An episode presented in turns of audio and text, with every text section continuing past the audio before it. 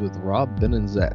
This is a podcast about cinematic oddities where we discuss any media that is too bizarre, abnormal, or off kilter for contemporary audiences. Occasionally, these projects gel, most times they crash hard into the realm of obscurity. Join us as we delve into the cult classic Swamp. I'm Ben. And I'm not giving up on my mom. And yes, I am using the line from the trailer because I realized uh, kind of at the uh, the eleventh hour that I needed a quote for this. You know, um, even if we did it on the Patreon, I, we would have needed a one liner, that type of thing. But um, right. I, I have to admit that I was so excited to see this movie, and uh, I was so excited while watching the movie that afterwards I was like, "Oh shit, we have to talk about this on the podcast." like I, I didn't think about the quote or anything like that. Um, we are discussing Missing from 2023, a new movie. Not only a new movie in terms of, you know, the standards of being released uh, in theaters, uh, something we're covering very close to its release on this podcast. We're discussing the new movie in the Bazelevs Company Screen Life universe for the first time on the main feed. And Ben and I have been joking for a while now that we wanted to talk about this. And not only have we been joking about the fact that we want to talk about this, we want to actually see this movie, but we have been joking that actually it's it's probably not even a joke, right Ben? I mean, it might be actually fair to say we are the only two people that truly care to some extent about the Bazelevs, the Russian company owned by Gazprom National Partnership, the uh, Russian Petroleum National Gas Company, the franchise that they started that no one else other than us seems to know about of movies that take place entirely on a computer screen. uh, yeah, I mean, as far as I can tell, that that seems to be the case. Um, we do have to include in that my wife though she loves these movies now. Oh, and, that, uh, that's good. That's good. Okay, okay. She hasn't been involved in these discussions, but I'm glad that it's carried over to at least one other person. uh, and I and I do have to say, when I saw this movie in theaters, there were four other people in the in the cinema with me, and part of me hopes that they didn't know what they were getting into when they when they uh, picked this movie to watch. Like I, I just can't, you know, you go in expecting a regular movie and you get a screen life movie. I just think that that would have been hilarious. That but, would be great, yeah but no, I, I don't have any indication. It seemed like they were all pretty into it. the The theater was like dead silent most of the time. So I am actually very glad that you uh, brought that up because one of my big questions for you was going to be, um, what kind of crowd did you see this with? So, did you see this on opening night on Thursday? I saw. Yes, I saw it Thursday night, six fifty p.m. Eastern Standard Time in a luxury lounger, and I didn't even kind of fall asleep. Okay, okay. I also and, and you know this. that I I'm a sleeper. Oh, absolutely. I mean, I think Ben, uh, if anybody you know has been listening to this podcast, and, and anybody who has uh, listened to our Patreon, of course, everybody go check it out. We're going to talk a lot about our Patreon because this episode ties directly into what Ben and I have been setting up for I think two years on our Patreon. Um, yeah. Ben likes to fall asleep not only during movies but uh, during our discussions as well. You know, uh, I have to edit out a lot of snoring, um, but and I, I snore rather loud loudly, so he has to edit out the. That's why uh, the two channel recording is great. You know, there's a there's a lot of time when I start talking about the how the MPAA switched to the MPA in recent years, and you can hear Ben just sawing wood in the background. Yeah, exactly. That's a perfect example. I think Ben just fell asleep. So uh, let me tell my side of the story. No, I also saw this on opening night, Thursday night, um, 7 p.m. Uh, Mountain Time. Uh, and I am actually a little surprised because this threw me for a loop. You said what? There were four other people four in your theater? People, six total. Uh, me, my wife, and four other people. The theater that I saw it in was kind of packed. I oh, think wow. there were 50 people in this theater. Whoa. I was actually surprised. I thought it was on actually getting s- on a Thursday night, opening night for this movie. I right. thought it was getting to the point where people kept like kind of coming in because I had to buy advance tickets and which I always do, but I had to like choose my seats and I chose a seat, you know, in kind of like I usually like the back row, like at the full view of the theater, full view of the screen, that type of thing. I didn't check my like theater seats, which I usually do. Like if I'm getting tickets, even if I get them early, like right before I go to the movie, I'll like look at the seating chart and I'll be like, "Oh, did anybody else buy tickets?" Because I I love that information, you know. Mm-hmm. But I didn't do that for this because I was coming right off work and that type of thing. I just ran over there and, and I was like, oh, I want to see this movie. I'm so excited. it started to fill up where I was like, is somebody going to sit right fucking next to me? like, I had that thought. Yeah. Nobody did, thankfully. But yeah, like 50 people. Like, it was an actually good sized, like, crowd that turned out for this movie on opening night. Here's the thing. Same thing that you said. I don't know if they knew what they were getting into. I don't think anybody else in that theater was going into this going like Bazelevs screen life, you know, fish and chips, you know. I don't think anybody was thinking that. Um, it was a lot of couples. It was seemed like a date night movie to me, type of thing. Oh, okay. Um, the the the people that were closest to me, the theater I went to see it at was one of these new fangled like bistro theaters, so you can like order kind of real food, and Oh, you, like did they bring it to you during the movie? not during the movie, during Okay, the t- previews, which I which I do appreciate. I've never ordered their food because I'm still kind of like I'm not going to eat like a sandwich during a movie, you know. um, but the people closest to me, to my left in this back row that I was sitting during the previews, they got a sandwich, and they. From what I heard them say, they loved the sandwich. Like some, Okay. the guy took a bite and he said to his girlfriend or wife or who I don't know. I, I wasn't asking their relationship status, you know, but he was like, "This is really good." I heard him say that, but the problem was it smelled like he just ordered a bucket of barbecue sauce. so I smelled barbecue sauce for the entire movie, which Oh, did not take away from the you know experience of the movie. I, I quickly forgot about it because of the, the this movie. But for like the the trailers that were playing, like when Ant Man and the Wasp trailer was playing, I was like, I'm never going to be be able to dissociate barbecue sauce from this trailer now. You know. That's that's uh that's pretty funny. I I remember when that trailer played, I was just like, "Hey, it's that bitch from Freaky." right. that's that's how I describe every person, uh, not just women. So I was super uh, excited and surprised to see that many people come out for this movie. But like you said, and, and like we just said, nobody else in the theater was there because of the reasons we were there. And I, I- think the reasons think we were there are what we need to talk about. I, I definitely think that's true. Uh, I do want to say though, when when I bought my ticket at uh, right after I got off work at like four thirty or something, I bought my ticket online and I picked my seats. Every seat was available. Uh, I was the Right first person on. to buy tickets for this, a- a- almost as if I started a trend. Four other people bought tickets to this movie after that. okay, okay. So you started that's the kind of trend yeah. power I have. right on, right on. Ben, I think that's the kind of trend power we have, uh, I should say. Um, so, to put this in perspective, uh, before we get into the actual meat and potatoes, the background on this, um, I would have done it if it was a smaller viewing. Because there were so many people there, I was kind of, you know, maybe tampered down from doing this. But when this movie started, after all the trailers played, and I can't remember all the trailers, trailers are fucking stupid, you know, that type of thing. I hate them. They're just a waste of time. I don't watch trailers other than when I go to movies.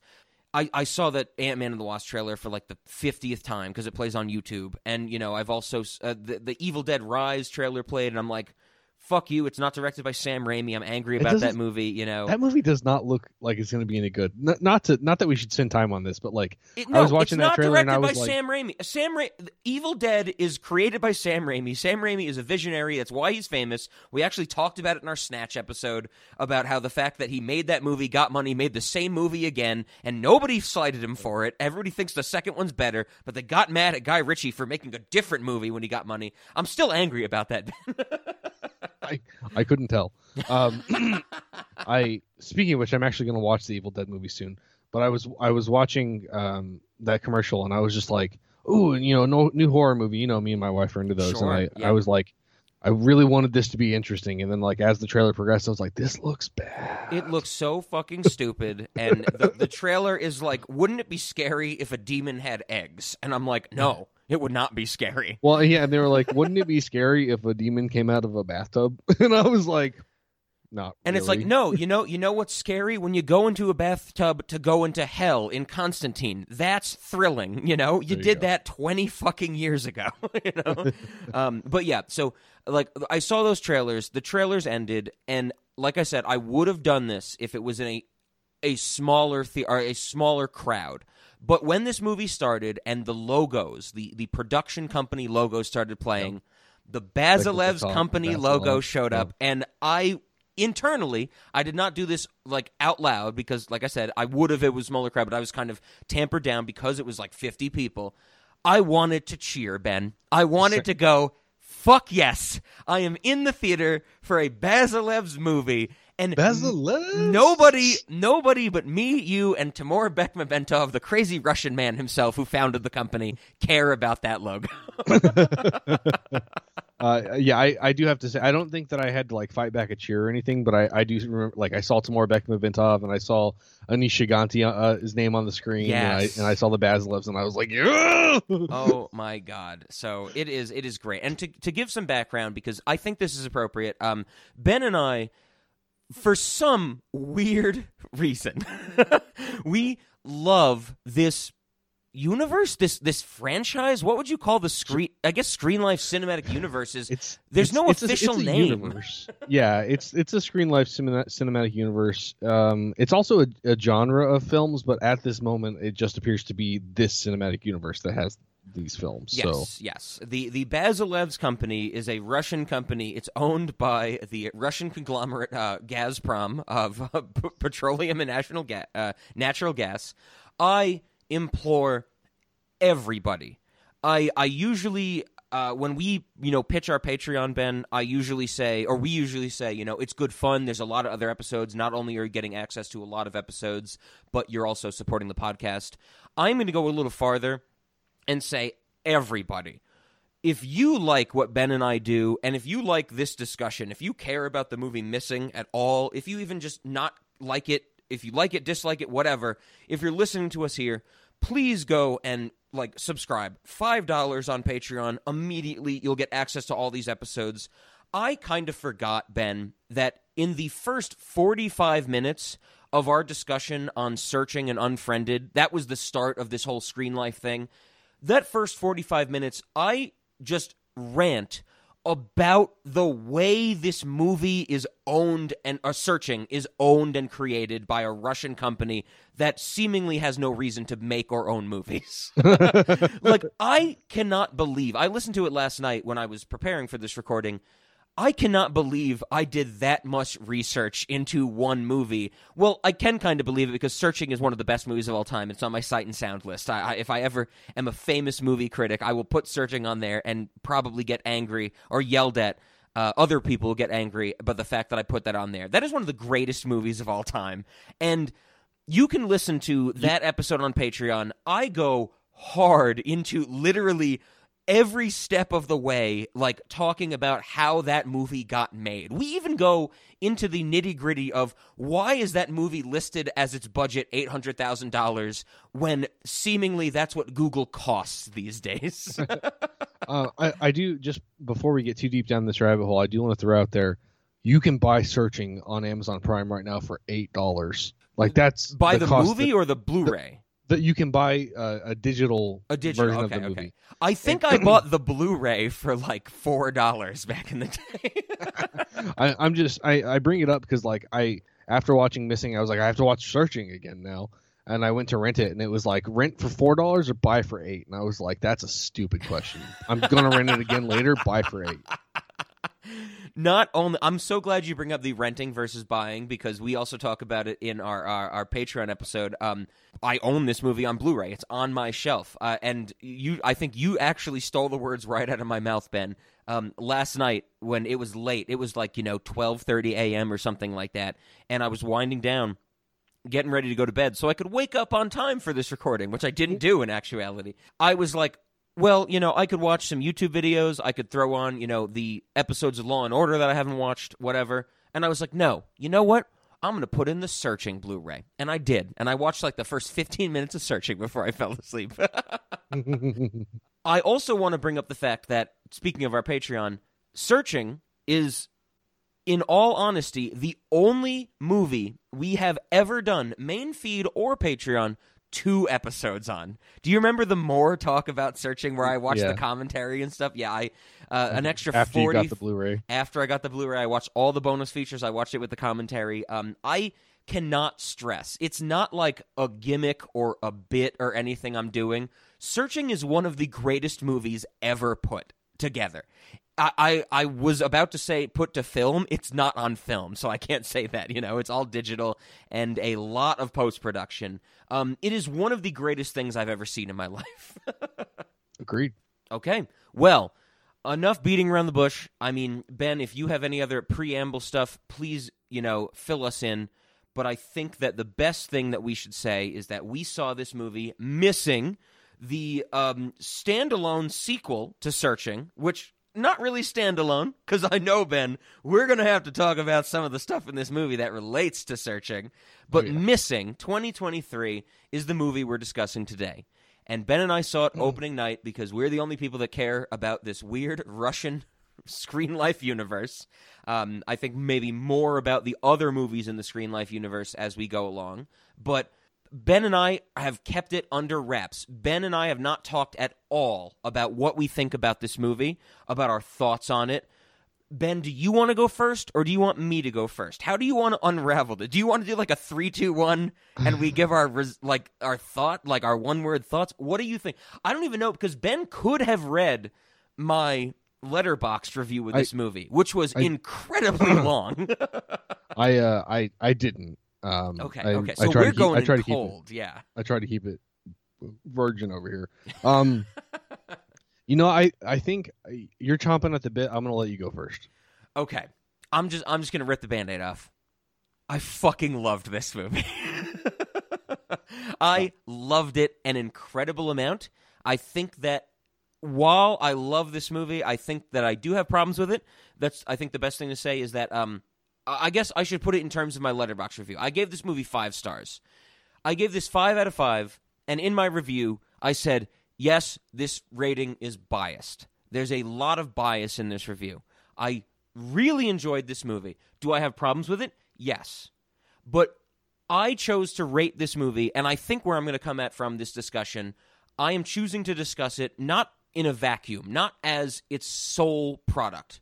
I think this movie came at the exact right time for me. We were excited. When I say we, I mean you and I, Ben. We're the only two people in the world, as I've as I've said. We were excited for this movie. It also came at the end of a really long workday for me that had some trials and tribulations. It was a tougher workday, and you know when I finished that workday up, I was like, "Oh my god, I'm so glad to be done." I'm I kind of was almost even like, "Oh my god, now I got to go to the movies. I might fall asleep during you know when I'm sitting in a mm-hmm. seat type of thing." But it came at the right time. A confluence of excitement, a confluence of being generally satisfied with this movie, a confluence of getting the feel of searching in a theater. You know, sometimes a good movie can be great because of what's going on in your life. And I think that's what I'm going to chalk this movie up to. I think this was a good movie. Like I said, I have problems. We'll get into it, of course. But this movie was made great by the time and place it came to me. And it literally did what I think a movie should do. When I go to the theaters and see a movie, it gave me an escape. For two hours, I did not think about anything else in the goddamn world other than the fucking mystery of this movie, and it was so goddamn fun. I loved this movie. So I gotta know what you think, Ben. Well, you kind of took the words out of my mouth. Uh, I yes! I- yes! I do so I like while we're watching this movie, probably 40 minutes in or something, I lean over to my wife and I'm like, this movie is fucking great. like during the movie, I'm like, this movie is good. You did the And opposite of. Uh, I've told this story before, but when Justin, Heather, and a few other people saw Joker, Oh, 40 yeah. minutes into the movie, Justin leaned over to me and said, When does the movie start? You know? and you did the opposite of going, This movie has started, you know? um so so I you know I leaned over I told her I was like I'm, I'm really enjoying this. Uh, I'm having a good time. By the end of it that had only increased. I I was very pleased with the movie. Um, I'm interested to hear what your problems are with it. Okay. I, I me and my wife did discuss a few things at the beginning of it where it's like there's a little bit of predictability and stuff like that. Um but aside from that uh, I was pretty hooked by the story. I, I really enjoyed it. And I um I personally like I I left the theater going like I don't know if searching is better than this. wow. Okay, okay. And I- that's yeah. Uh, so- yes, yes. Um, it. I had the same thought, and uh, I think you know I, I mentioned it in my little review, and uh, this is where really what I want to get into because you and I, Ben, we have talked so much about searching, not only in the two episodes we've done on it, um, but in in since then. I mean, I think what it's been almost like two years since we've talked searching on the Patreon. Um, that's one of our earlier episodes. The thing that really fucking clicked with me in this movie was I was seeing on the big screen something that gave me the feel of searching. Like I felt that I was getting the experience that I missed from 2018 seeing that movie in theaters. And even though it's not the same directors, even though it's not the same uh, person doing the music, so it's it's neither Aneesh Chaganty directing. Uh, they write the story. We'll talk about all that stuff. It's not Torin Bar- Borrowdale doing the score. I felt like there were moments where I was just like melting into my seat, going, "This is where I'm supposed to be. I'm supposed to be seeing this type of movie in a big screen, right?" yeah, I there. Uh, I think you said it best earlier when when you said that for two hours you were just engrossed in this film and nothing else. Um, and I I felt pretty much the same way. Like from the moment the the movie started, from the moment we you know we first start seeing uh, deleting Facebook accounts and Yes. whatever on the main screen, I was just like, I'm hooked. I'm in. Oh Like, my god! let's And go. The the opening scene being called back later with the reveal of what's going on with the mother. Mhm. I was just like, this whole movie was an experience, and that's what searching was. Searching is an experience. Searching is an experience every time you watch it, even when I know what's going on. Like I Oh. said in that episode, the moment when you know uh, Rosemary Vick is detailing when she's captured at the end of searching. Spoilers for searching. If you haven't seen it.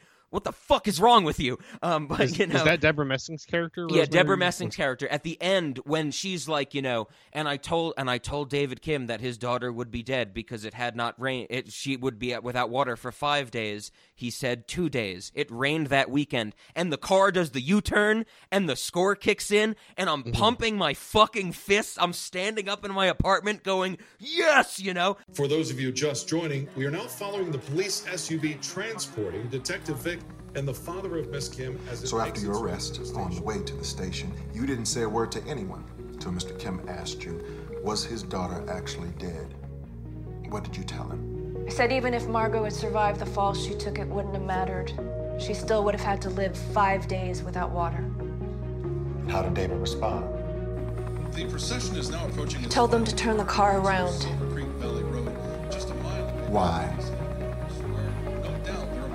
He said it'd been two days. And, uh, uh, hold on a second. Uh, She'd only have to live without water for two days. the intersection, and it looks as though they're making a U-turn right now. There was a storm on Monday. And heading off in the other direction.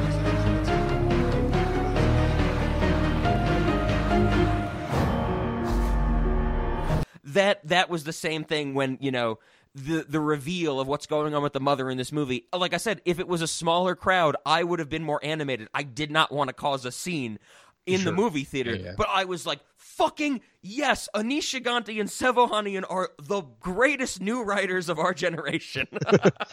they did it again. yes, exactly. Oh my god. um, no, so I actually uh, in my rewatching, and I know this is about missing, but in my rewatching of searching, the the thing that you, you know you're saying about it being an, an experience, even though you know what's going on, it's like knowing Deborah Messing's motiv- motivations from the beginning puts all of her behavior in such a new light. it's a it's a worthwhile rewatch of a movie, Yes, which is totally. which is one of the greatest compliments you can give a movie, right? Yeah, that actually, you know, speaking of missing, that was the thing. When I got out of the theater, it was, you know, opening night. I saw it, like I said, 7 p.m. Uh, Mountain Standard Time. And as soon as I got out of the theater at around 9, you know, maybe nine ten, because of trailers and all that stupid bullshit that comes before, I was like, I could easily go watch that again right now. You know, not Right. only because it was a good movie, but because I got so engrossed in the movie I messed up with the thing I really wanted to do for this recording, which was watching all the background material. Um, which I brings us, feeling that that would be the case. of course, and so I've only seen this once. I'm, I'm assuming you did as well, Ben, uh, because we yeah. have, you know, we have we have lives, we do things. Um, yeah, there's limited limited time, unfortunately. Exactly. Yeah, and um, I I went into this uh, very much like I did searching. And Ben, before rec- we recorded, Ben said to me, Um, how did we even get on this fucking tear of caring about this weird Russian production company, you know? And I was like, I had the same question. It turns out, Ben, that way back in the day, when we first started our Patreon, uh, I think in what, late 2019, something like that, uh, maybe in late 2020, I'm, I'm actually not sure. Um, there was just an episode, I don't know which episode, where basically we were talking about other movies and for some reason one of us brought up searching. We were like oh that movie on computer screens. And the other one of us said like i i i've heard about it but i've never seen it. And then we both watched it and i think off mic you and i were like this was actually really fucking good. We should like discuss it and i think i said well we should discuss it compared to unfriended which is now Okay. one of my biggest regrets that our original episode on searching is paired with a look into satan's butthole known as unfriended I, so okay, so I was thinking about it last night, and I was just like, did did one of us pitch unfriending, and that's how we got on this on this tear? no we actually be pitched so searching crazy. first Okay. thankfully That's uh, I I if I remember right, I think you might have actually brought it up, and I was like, oh yeah, I the, Amazon like started auto playing that movie for me once, and I didn't understand what was going on, and I turned it off. sure, Like, I- sure. I- I yeah, we, we both had like a mild knowledge of it, but we had not seen it. And I think I was the one who was like, "Oh, there's these two really famous movies or popular or known movies that take place on a computer screen. We should compare them." And thankfully, we did that because it led us to searching, you know. Um, and I listened to our Patreon episode about it where I go, Searching is a movie on a computer screen. Unfriended is a movie on a computer screen. Searching takes the stance of what if a movie was good? and Unfriended takes the stance of what would it be like to live in Satan's asshole for 90 minutes? um, Unfriended is one of the worst, still to this day, I have not watched it since our discussion. Me neither. It is one of the worst movies ever put to digital, ever put to the art style. It's fucking horrific. But searching is amazing. Searching is, like I said at the start, go listen to our Patreon episodes. Uh, ben and I spend Twelve out of ten. Searching so is- much fucking time discussing the excellence of that movie in every way, shape, and form. There, like that is literally a perfect movie. And uh, and missing the sequel to it, of course, what we're talking about is is no. Uh, uh, it's, it's a grand follow up, you know. I, I like I said, I do have some problems, but it is fucking amazing. It was everything I wanted in a theater, getting this story, getting this unraveling. You know, I, I'm so glad I saw it with such a crowd. I, I guess maybe I'll get to that because as we we're going to spoil this movie for everybody, and it's a spoiler filled movie. It's not usually where it's like spoiler alert. You know. This twist is coming and it's stupid, which we usually do. This is a this movie's full of spoilers. This discussion is going to be full of spoilers. I am so glad I saw it with a crowd because I got to hear the laugh moments, the shock moments, the the mm. gasps and stuff like that. And the one I really want to highlight is at the end of the movie, the third act, maybe like the fourth act twist of this movie, when the dad shows up to June's mm-hmm. house. Audible, like multiple people gasped in my theater, and it just fucking Damn. warmed my heart, Ben. oh man, I'm so jealous.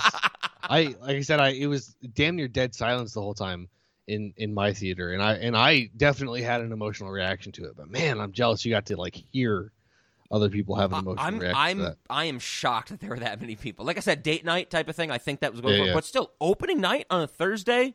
Yeah, Thursdays. That's not. a- yes, yeah. yeah. So that's I don't know. Maybe some people did know about this. We might have to concede that. Maybe there's like four other people. yeah, we have to find them. This is our Craigslist post. You know, do you like the Bazelevs company? You know, and Yeah, one person it- responds and be like, "You mean the the company owned by Gazprom National Partnership?" And they go, "We found our soulmate, Ben." Put it, post it in the misconnection subreddit right, right. or, or yeah. Craigslist or whatever. yeah, yeah, misconnections. Um, so I this is one of those instances. I saw this two nights ago. I think Ben, you saw it two nights ago. I have.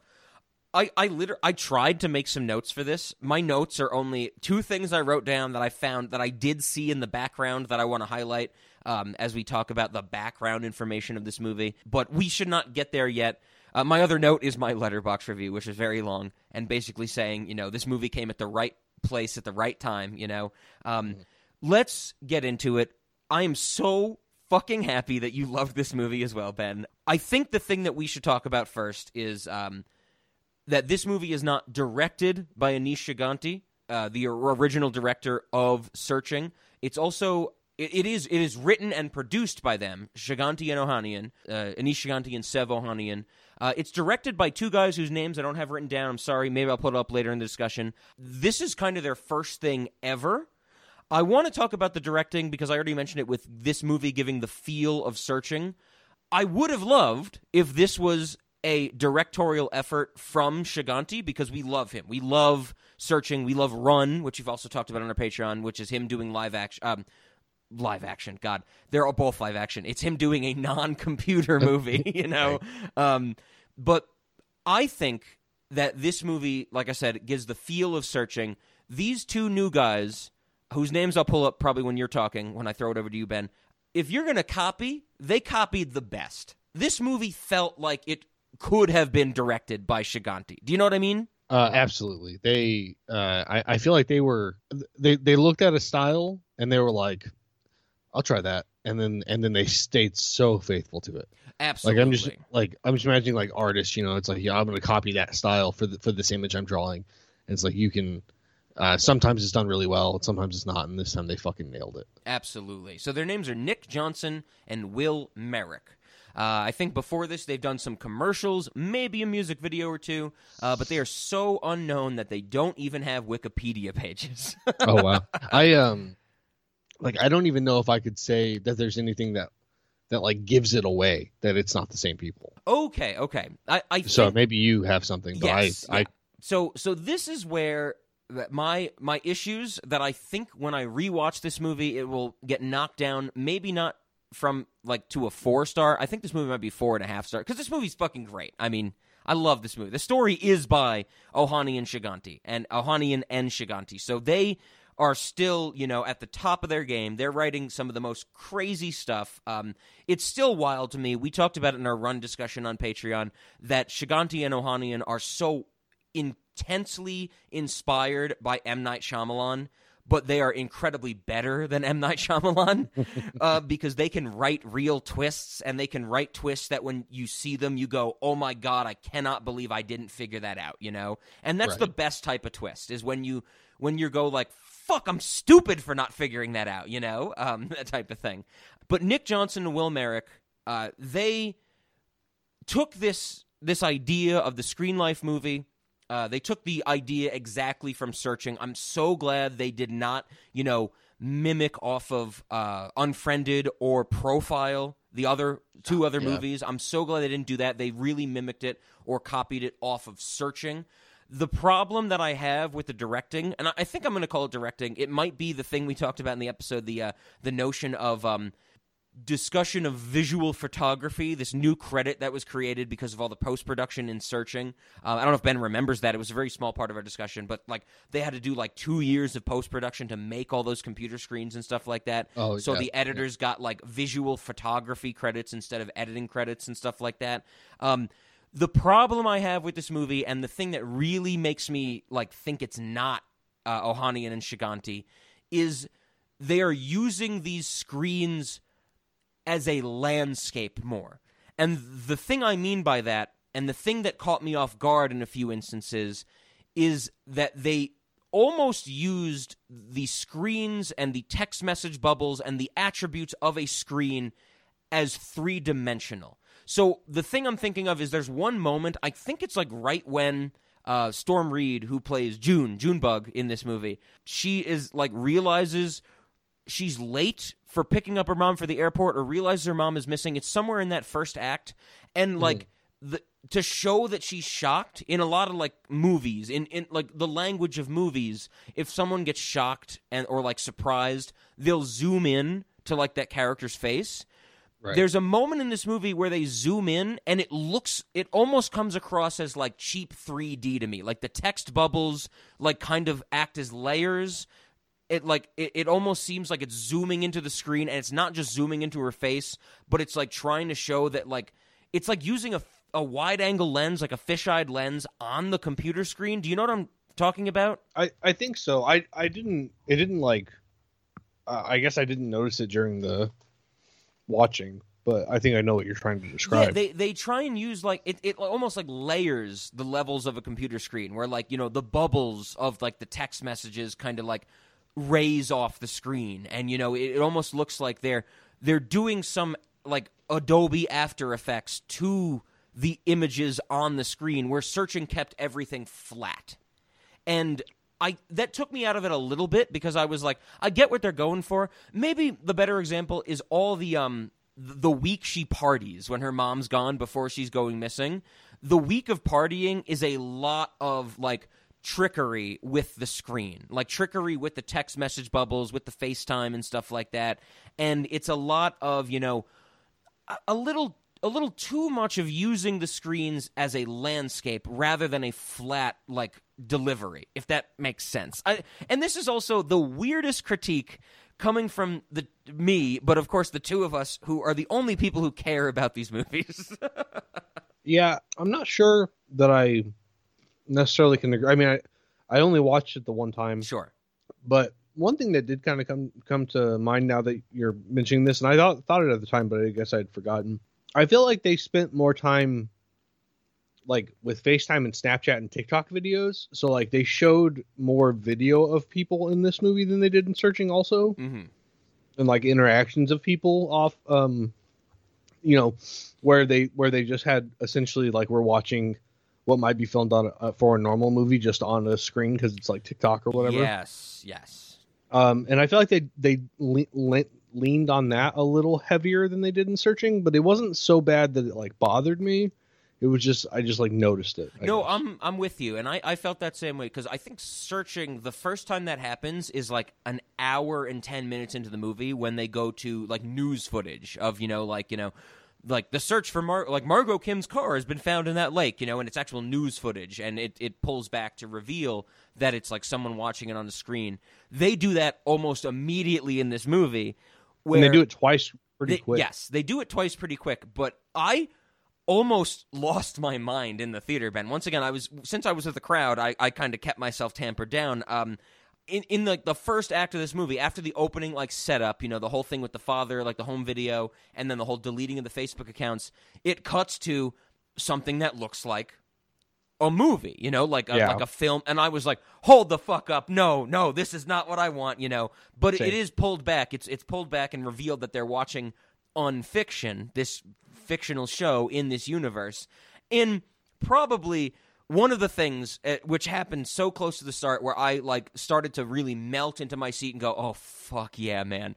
The fact that she is watching The Margot Kim the episode. fictionalized version of Searching on Netflix. It pulls back to show that while she is watching this, she is reading the like BuzzFeed article about how this compares to the real life events of the Margot Kim disappearance. And this movie immediately goes, "Hey, all you fools in the audience, remember searching? This is in the same universe. And not only is this in the same universe that we know about the events of searching, it is literally in the world that searching took place.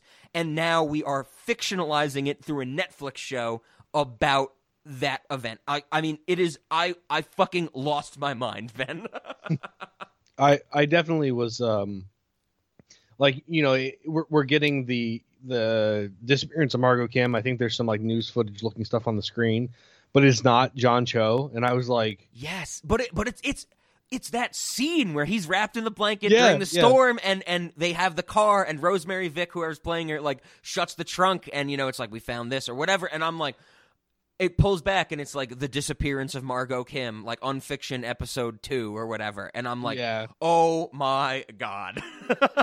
d- definitely. I, I had a very similar response, uh, and I was p- part of my initial response was actually like, oh man, are they just doing fan service? But then like unfiction became kind of important throughout the whole show, yes, the whole movie. So I was like, I don't know. I'm, I guess maybe I'm sure not still still not sure how to feel about that. Well, I I'm glad you bring this up, and this is something I, I really wanted to pick your brain on or, or get your thoughts on. We talked about it a lot in our searching discussion, and I think it comes up a lot in um, just when anybody rewatches searching. There's the moment where the story of Margot Kim or Margot Kim's disappearance, the daughter's disappearance, becomes like an internet phenomenon. And we get that, you know, kind of uh, montage uh, to some of the greatest music ever by Torin Borrowdale in um the in Searching. That montage of you know all these subreddits talking about it, and you know the the whole thing of like people on the internet going, "Oh, the dad did it," you know, and and David Kim, John Cho's character, like here, like reading all about that, and he's he's freaked out, and like it becomes a a um like a, a cultural point. But in searching, it's pretty localized. Like I think that you know the people that talk about the disappearance of Margot Kim in searching, like in that movie, it's just kind of like you know local subreddits, like the the Los Angeles subreddit or wherever they are, you know, like California subreddit. It never really becomes like a, a news story for the nation or anything Right. like that. I love the fact that missing goes the next step further. I fucking loved the fact that there's the same montage in this movie in Missing, but it goes, well, no, this isn't just a local news story.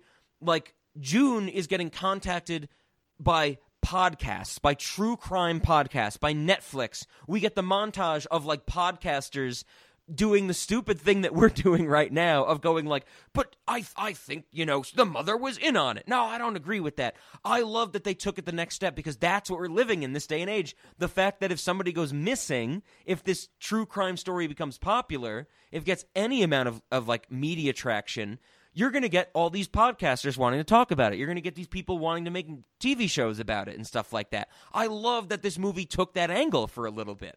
Uh, yeah, I definitely did too. And like we see the there's like two guys. I it looks like they're like streaming on Snapchat or something. Like I don't Yeah. fully understand what technology they're using. Um, but but they're like talking about how how they think the mom's in on it and stuff. And I was just like, this is this is so. And like there was a moment where I was like. This is gonna be me and Rob. like this is, I was like, I'm gonna be doing this. Like I felt like a little weird being shown what I was about to be doing. I, I. I am also very disappointed that during the uh, production of this movie, because of our love for searching, and to be fair, it is it probably didn't happen because our two searching episodes are behind a paywall. That they did not reach out to us to play that part in this movie. Oh. that would have been dope. we can only hope for searching three. I don't know where you, what first one's searching. This one's missing. I don't know what you'd call the third one, but I mean, I, I, I'm glad you bring up Searching Three because I think I told my wife as we were leaving the theater, I was like, they could remake this same plot seven times and I'd watch it every fucking time. Right?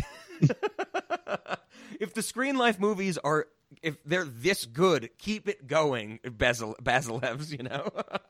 hmm um, but no, yeah, we we absolutely need a part in Searching Three, uh, of course. Um, uh, we uh, we would do that. Uh, I think um, for one dollar.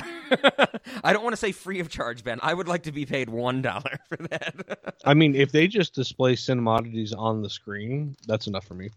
Uh, Right on, right on. So, like I said, I don't have any notes for this. So, this is going to be a fast and loose. And we're also recording this two days after it came out. Um, and uh, it's not going to be as detailed as as our searching discussion. But Ben, I want to throw it over to you.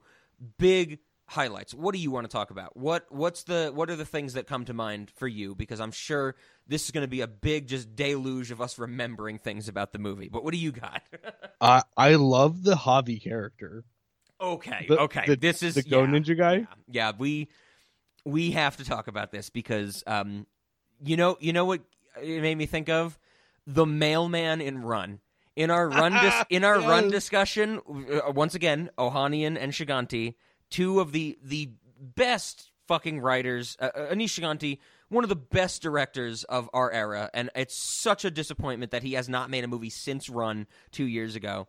We talked about in the Run discussion it's like what if you had a male character that was good, you know? And that seemed like just the weirdest thing because it's like in modern era media, male characters are always fucked up in some way. You know, I'm not saying that they do bad things, but they do like questionable things even when they're, you know, Am, am I a good guy that did a bad thing? right? Yeah. I mean, even thinking of like, even though they portray him as the hero of Law and Order Organized Crime, Elliot Stabler, he's a flawed character, you know? Like, he hmm. is purposely flawed in, not even in Organized Crime, but in all of his run on Law and Order. It is so refreshing to see a male character that is just a good dude. And Javi in this movie is a good dude. and I love it. I love seeing that. Javi is amazing. to the he's, extent he's the best. he's the best. To the extent that when June has the the when he when she snaps at him and he's like, you would know about that because of your stuff with your son, and he is you can see in his eyes. And once again, it's a great you know representation of the direction of Nick Johnson and Will Merrick mimicking uh, what Sev Ohanian and Aneesh Chaganty did in Searching. You get so much emotion through a fucking FaceTime or WhatsApp camera, you know? Yeah. You get so emotion that it, I, I'm in the theater going like, June, no, I know that you're lashing out because you're upset, but Javi's like the best person in your life right now. Like, it gives Yep. you all the emotions. Yeah, I I had the same feeling. It's like, what? No, don't hurt Javi. Javi's working for eight dollars an hour, driving his scooter all around fucking Colombia. even to the extent that I one of the my favorite moments in the movie. It's so small, but when she uses the um the the Apple Watch, the smartwatch, to call him when they're trapped in the house at the end, and he picks up finally, and he goes, "I need to use."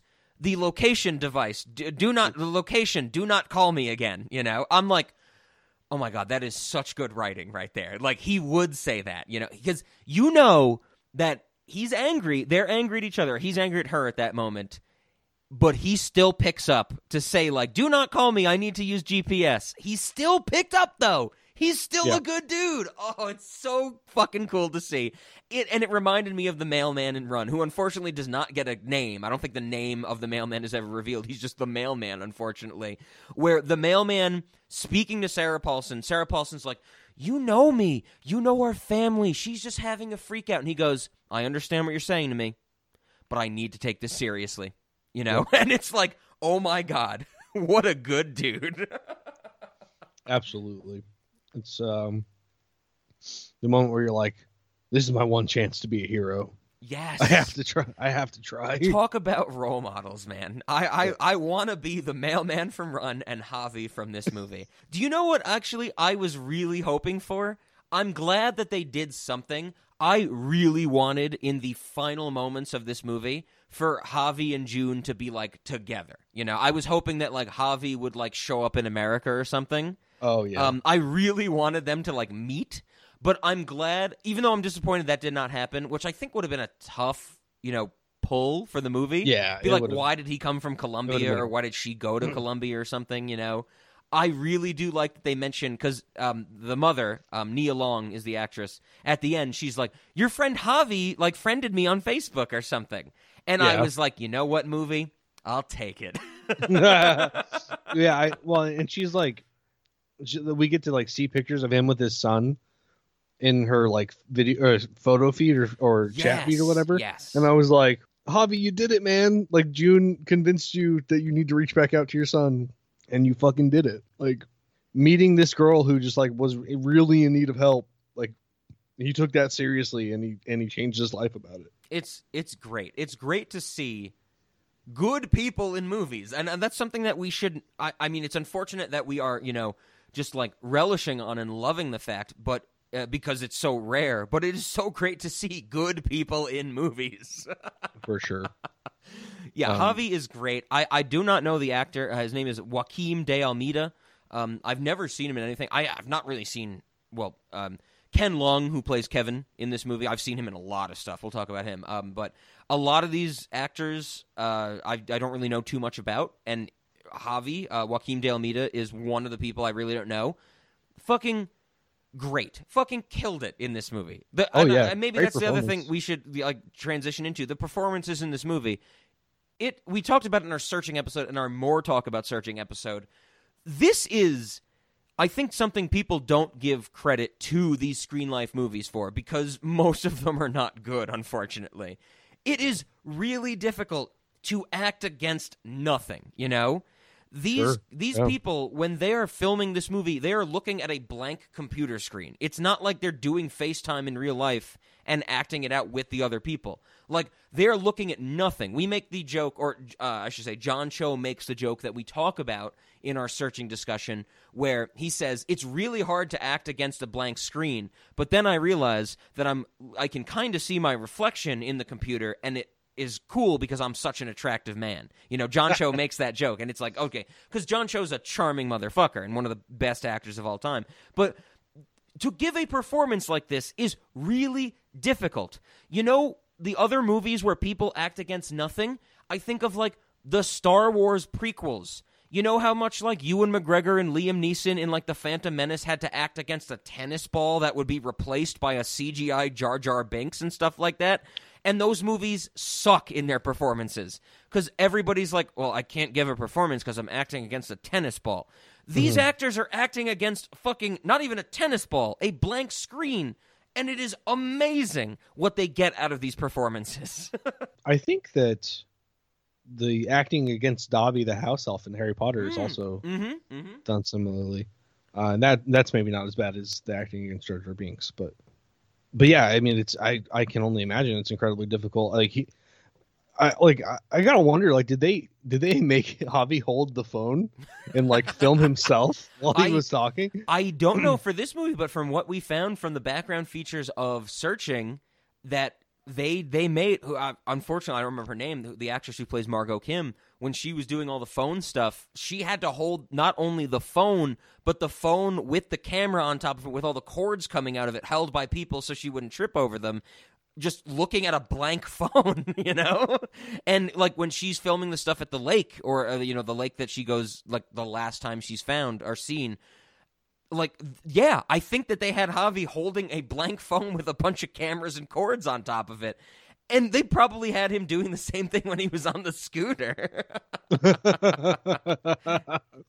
well, hopefully they were safe because that could be dangerous. it is insane to to watch this movie and you know knowing this and i'm hoping we're we're actually like giving uh, shedding some light on this because I think a lot of people would see a Screen Life movie and go, "Oh yeah, it's easy. You're just on Skype and Zoom and phones and FaceTime all the time." No, you're not. Like all of the other stuff we see is post production, you know? So I hope that we're shedding some light on like these performances being so good. And maybe like I'm not saying anybody in this movie should win like an Oscar because I'm I'm never going to say that because I'm still waiting for Kiera Allen from Run to win an Oscar because she should win an Yeah. she should win every fucking award in the universe for the performance she gave in that movie. Her climbing across the fucking roof with water in her mouth.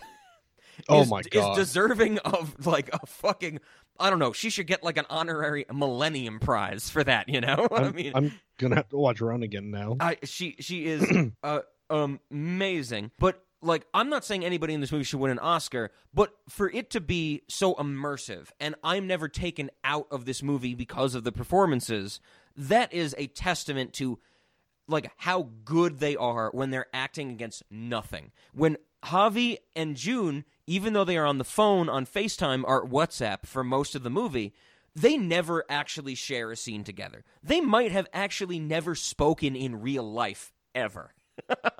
Oh, sh- yeah, that's that's weird.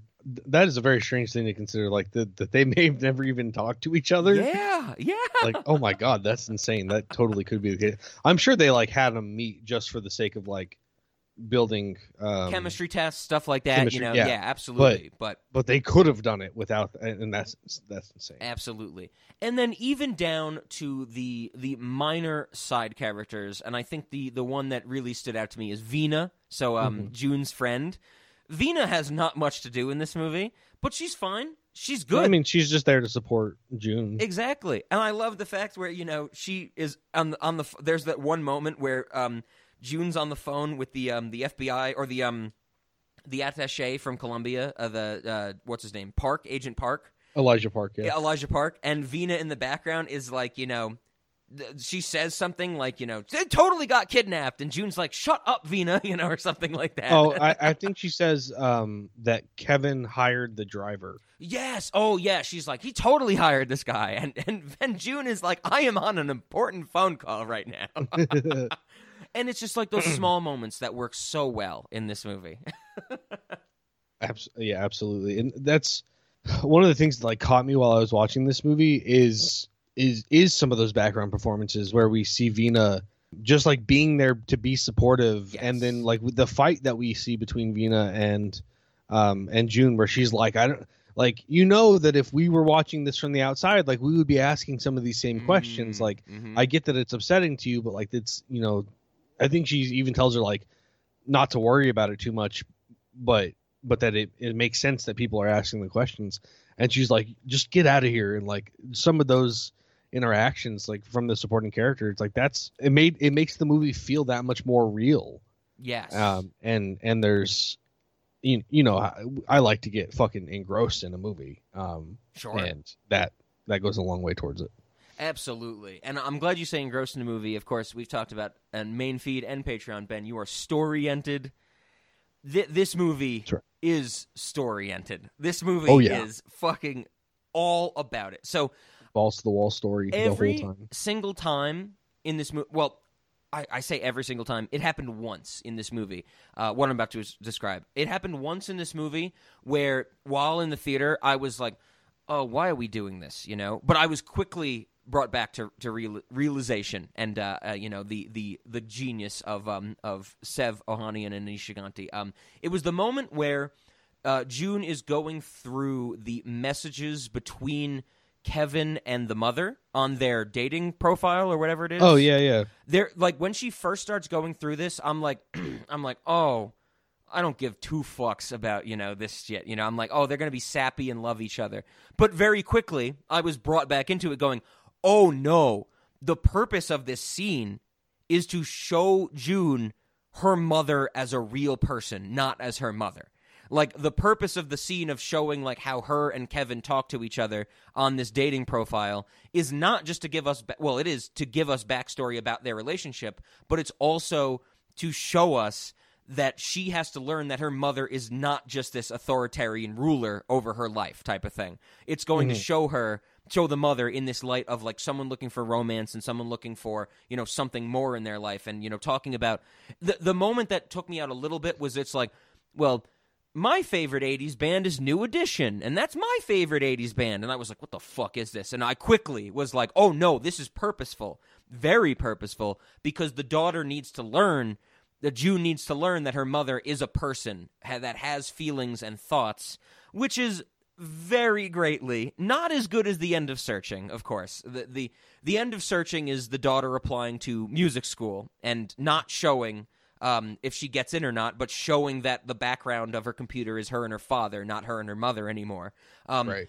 Very much in the same style. The end of this movie is June changing her mother's little picture in her phone from the woman with the curse, like the symbols over her mouth, to the mother without the symbols over her mouth. Um, right it's it god it's amazing what small touches in a movie can do ben i think that's what i'm saying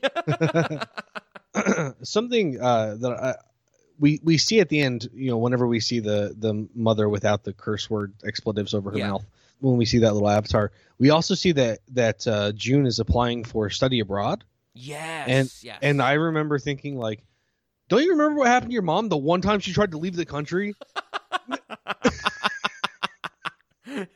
that's a good point i didn't think about that i really like that yeah wouldn't you be turned off from leaving the country for a little bit you know yeah, so like I, I mean, ho- maybe she's like trying to go study abroad in Colombia and, and whatever, but like to like go meet Javi and, Yeah, and yeah. whatever. But I was just like, this is not good for your family. Like you're not supposed to leave the country.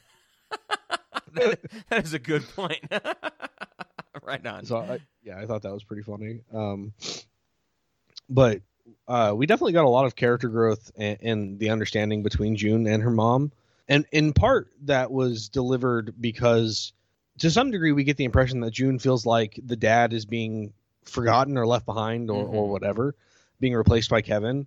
But then the understanding that the dad's actually not dead and that he's actually a bad guy, like that really changes the way that June sees all of all of the stuff with her mom, and that, like that recontextualizes her whole life pretty much, where she's just like, oh, my mom, because this whole time she's like, why would my mom like not share these things with me? hmm And she eventually finds out like her mom didn't share because she was hiding, and she They- had to change yeah. her name and she had to lie about certain things. They drop the breadcrumbs. Very. Th- this movie is so masterfully written because Chaganty and Ohanian are great writers. Um, they, they're the um, like we talked about. They're inspired by M Night Shyamalan, and they have taken everything he's done wrong and made it better. You know.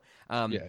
The they drop the breadcrumbs of the mom is hiding something a few times throughout the movie, and it's great. And you know, it comes to a head when the media is like, you know, oh, did your mom go by different names? Like, is she in on it? She's a suspect now, you know, and that leads to the montage of the podcast and June like commenting like, none of this makes sense, you know, and stuff like that. Um, very much like we talked about in searching the twist of searching you know happens with um uh, spoiler if you haven't seen searching like i said earlier what the fuck is wrong with you? Um but the the twist of that being that the detective rosemary vick Debra Messing's character um was in on it the whole time you know? That's the big twist and some people, uh, you and I, Ben, we love that twist. We think it's greatly set up, like we talked about. But some people, I know on, on the internet and stuff, some people don't like that. Whatever. They're stupid. Um, they're, they're dumb. They got small brain. They got smooth brains. I think that's the insult kids are using these days. You know. You know. Um, what do you think about the twist of this one? That the dad is still alive. How, Uh, how did that how did that work for you? Be- before I answer that, I have to ask: Did you at any point believe that the mom was in on it? No. My? Okay. I did not. My big thought because of course going into this movie I knew there was going to be a twist, of course, you know. Yeah, yeah. cuz that's that's the movie we're seeing. Um Ohanian and Chaganty we uh, we know they're going to have a twist. My thought and this is going to sound crazy Ben, but this is what I thought. In one of the first scenes where Amy Landecker shows up, so Heather, the um the lawyer friend, Mm-hmm. when she shows up to June's house before she starts partying, like what there's that scene where A- uh, Amy Landecker shows up while Venus shows up with alcohol and she has to like put it back in the car or the trunk Yeah, or whatever. yeah, yeah. In that scene, And she makes the comment about Kevin looking good. Yes, yes. beach body. Yeah, in in that scene, my thought was Amy Landecker is in on it and she had the mom go missing because she says something like I won a custody case for one of my clients. So, Ben, my actual thought was Amy Landecker, uh, uh, Heather in this movie, uh, basically made the mom go missing so she could adopt June for some weird parental reason. I was getting run vibes of like I need to make you my daughter Oh, type of thing. okay. Um, I, which was uh, that was my thought for most of the movie, and then of course Heather dies, and I'm like, oh shit, okay, I was wrong, and I loved it because I love being wrong and being subverted by a movie like this. so th- there was kind of like the obvious thing that I felt like they were setting up, which was like that Heather is jealous of Ke- uh, Grace's relationship with Kevin. yes, and that she was trying to get Grace out of the way. And then maybe even that Kevin and Heather have been cheating, and then for whatever reason that they feel like they need to kill Grace, so like they're in on it together. hmm So like those were some of the definitely some of the thoughts that ran through my mind. Uh, but there was like a brief moment where whenever they show they sh- they show somebody sending a message to Kevin, and it, it turns out to be the culprit sending a message to Kevin, yes, and he he says like I planned this all so suspicion wouldn't fall on you, and I was like shit, there is something in the mom's past that has made her need to hide. Sure, sure, and and you know he's he she got kevin to help her. Like i i was really i was on that track for like a probably solid solid like seven minutes. Okay, and i was like oh i you know i think we're going that way um but then the so the dad shows up and he's just like your mom took took you away from me. And and so like that kind of confirmed i was like okay so the thing that she's hiding is that she stole a child from this guy and took off hmm while he was sick or something. Because like you know we see the nosebleed in the video and it's Yep. aneurysm doctor stuff. And so i was like oh okay so like her past is that she's th- that she stole her daughter and is hiding from this guy and maybe this time she didn't feel like she could take her daughter with her because she's an adult and so this time when she ran she just had to disappear okay, sure. No, I I know where you're coming from. Yeah, so so i totally like there was at least like 30 or 40 seconds where like all that was coming together in my head and then uh then it's revealed that the dad's actually an abusive prick and that yes. the video was doctored and i was like god damn like fucking whiplash over and here. that that is what I want to mention. That is the not not the moment in this movie, but one of the moments where I'm like, this is amazing. These guys know how to write, and you know Nick Johnson and Will Merrick, even though I don't really know any of their stuff, the directors they know how to direct. The reveal, because the movie starts with that thing of like the video of the father with the nosebleed, the video uh, of like trimming the video, the deletion of the Facebook accounts and stuff like that. The the voice messages of like, oh, sorry to see you go to the mom, you know, but we understand. And it's all played as like the husband died. The husband had a brain tumor or whatever. Um, whatever causes your nose to bleed, you know, it's the same thing that the main character from Prison Break had, that type of thing. And then the reveal where they replay the same shots, and it's like, nope, the dad didn't die. He was a coke fiend. He was a drug addict. He was a bad dude. She deleted it to get away. She was in an abusive relationship. I'm like, we even we This even is see a- that document where it, like connects her to Heather, and it's like you have to you have to cut ties with everybody you know. The- you yes, to, and the, like, the email of her where she's like, "I'll do this for you pro bono" and stuff like that, and like that's how they became friends and stuff. And I'm like, I'm just in the theater, and I'm like, this is what a movie should be, you know? Like this, this is the way to to make a movie right there, you know? Like pull the rug out from under me. And yeah, it pulls the rug out from under me where I like I fall off my feet, I fall flat on my ass and I don't think it hurts because it makes me feel so good. yeah. so you're just so stunned. You're like, holy shit! It It's all like this whole time I'm like, yeah. I'm like Heather, you know, because at this point, like Heather's dead, and I I wasn't convinced that she had nothing to do with it. I at this point, um, and, and like we see the photos where it looks like she's being stalked and and Yep. maybe having to do things against her will, but I'm just like, you know, maybe that came later. Sure. Like maybe she was involved in it, and then somebody, you know, some there was like a double cross. We don't really know what's going on yet. We don't know why they went missing. We don't know what kind of money's involved because we we hear a couple times about money moving from her account and shit like that.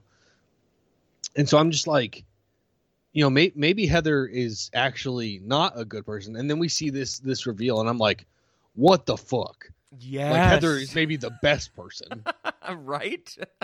and I I just. It, it just it was such a wild ride. I, I'm, I'm glad you mentioned it because unfortunately, Amy Landecker, Heather, does die in this movie. I think that this movie did did the thing, maybe not did the thing, did a thing that I'm so glad they did. Searching is very much thrilling. You know, Searching is a movie that keeps you on your feet for the whole, you know, 100 minutes, that type of thing. Um, even though we spoiled some of it, I, I like we said at the start, even knowing where the movie goes, when I watch it again, I'm still on the edge of my seat. You know, it's um, it, it's it's a testament to a good movie type of thing. You know, it's like uh, what I've always said about. I I love Return of the Jedi, the the third Star Wars film. That's my favorite Star Wars film. It's probably the only one that I really really enjoy. I love that movie so much that at the end, I know Darth Vader's going to throw the Emperor down the pit at the end. I mm-hmm. love that movie so much that during that last fight scene, I still like grip my seat and I go, is Darth Vader going to do it? Is he going to be the good guy? You know, it's it's it, that comes from a joke from a stand-up comedian who I don't remember that I heard when I was like, you know, 12 years old, where he's mm. like i- i- the stand-up comedian does a bit about Hoosiers, the basketball movie, and he's like, "I love Hoosiers so much. I've seen it a million times. I know they win the game at the end, but still, I'm like, are they going to win the game at the end? You know, that's I think that's that's not only funny, but it's a testament to a good movie. You know, Sure, sure. the scene Yeah. with John Cho and his brother in Searching, where you, th- you know, as we said in our discussion, where it's like, is there an incestual relationship going on? Even though I know there's not, and the brother's just giving Margot, you know, pot, I'm still like, oh my Oh, yeah. god, you know, Like, is is the brother bad. fucking the Yeah. daughter, you know, that type Yeah. of thing. I, I love that notion. So searching is thrilling in that sense, but searching has no thriller elements. Missing goes the step further, where the daughter or June thinks that Heather is in on it and goes to her office. The whole scene where Heather, uh, sorry, June is filming Heather's office with the smartwatch and going to the computer, finding the pictures, that is legitimately thrilling. That is Absolutely. right out of a tense, suspenseful movie, and I am so glad that they included that element that searching did not have. Like I was literally on the edge of my seat, waiting to be like, like I, I bought popcorn. Yeah, I, on, on I don't know if we didn't actually talk about this. Um, the nineteenth when we saw this movie, January nineteenth was like National Popcorn Day. I oh. actually got like a large popcorn for three dollars. It was the first time I've ever gone to theaters and got an amount of popcorn for a price that I thought fit the amount of popcorn I got. Okay, sure. I so I had popcorn for the whole movie. I never get a large popcorn, you know. I always get like a small because I'm like I just like I, I get a small. I drench it in butter. I eat in three minutes in the trailers, and I'm good to go. You know. Sure. So I had popcorn the whole movie. I physically stopped eating my popcorn during this scene because I was like, what the fuck is going to happen? I was like, this movie just got scary for a moment. Yeah, definitely. I'm glad you brought that up because like the whole time I'm just like, is she gonna find her dead? Is she gonna get found? Like what? What the fuck is gonna happen? And they do no, they do that fake out where she hears somebody, but it's just like the janitor going by Yeah. the room and stuff. But then she finds Heather's dead body, and you know, and I was like I said on the edge of my seat, and that's the thing. Searching is thrilling. This movie is also thrilling, but it actually has a scene of a thrilling movie in it, which is a great addition to the Screen Life universe. Because we don't, maybe we get that. The closest we've ever gotten to that is um, Unfriended 2 Dark Web, which is a better movie than Unfriended, with some of like the the scary things of like the girl in the barrel and stuff like that. Oh, Like, yeah. maybe Oh, that's yeah, that thrilling, was- but that's just kind of scary, like we talked about on Patreon, like scary in like a mind bending way. This is in missing. This scene is like five unadulterated minutes of you going, I do not know what's going to happen. I am literally like waiting for the drop, the other shoe to drop, and to feel like a jump scare. But I'm so glad they didn't do a jump scare. It's just tension. Tension, tension, tension, basted in tension. That's the thing that they've added to this Screen Life universe where I'm like, Just like thank God. the whole time. Like, Exactly. yes. Yeah. And th- that's what these movies were missing. We did not have this in any other Screen Life movies. The what four or five that came before that four that came before this. And I'm so glad they added that in there. And it's so refreshing to be like, here's the trope. It's all on. Well, I don't know if it's a trope. Here's here's the gimmick. It's all on a computer screen, but we're still doing new things with it. And I'm like, fuck yes, Bazelevs company. Why does nobody know your name? what other moments did you have? Any other any other moments that uh that stood out to you, or things you can think of? Because I know we're both racking our brains for things in this movie. we we also never we barely ever do this with new movies, you know. Um, so it's it's pretty cool uh to gush over a new movie like this. Sure, yeah. I think the uh, you know the the misdirect with Heather um, and and how well I mean we haven't really talked about Kevin at all and the fact that he's like a con man. We we should talk about Kevin, played by the great, great Ken Leung. Ken Leung is an actor who's been around forever. I know him best. Uh, he's Miles from Lost, the guy who can listen to dead people. He can't talk to dead people. He can listen to dead people. Uh, I know Ben has never seen Lost, but he knows I love it. Uh, yes, Ben, there is a character who can hear the thoughts of dead people in that show, and it is the same guy who plays Kevin in this movie. He's fantastic. He's a great actor, and once again, these all these performances are good. He is perfect for this type of role. I not only love the scenes that we get of him. I mean, what? We only really get one scene where he's in the movie when he says to June, like, I, I really like your mom, and I know I'm kind of like the other guy who's just dating your mom, but we're going on this trip for a special reason. Every time we see him, other than that, is like after the fact, you know, in like videos from the dating website or learning about his past, right? Right.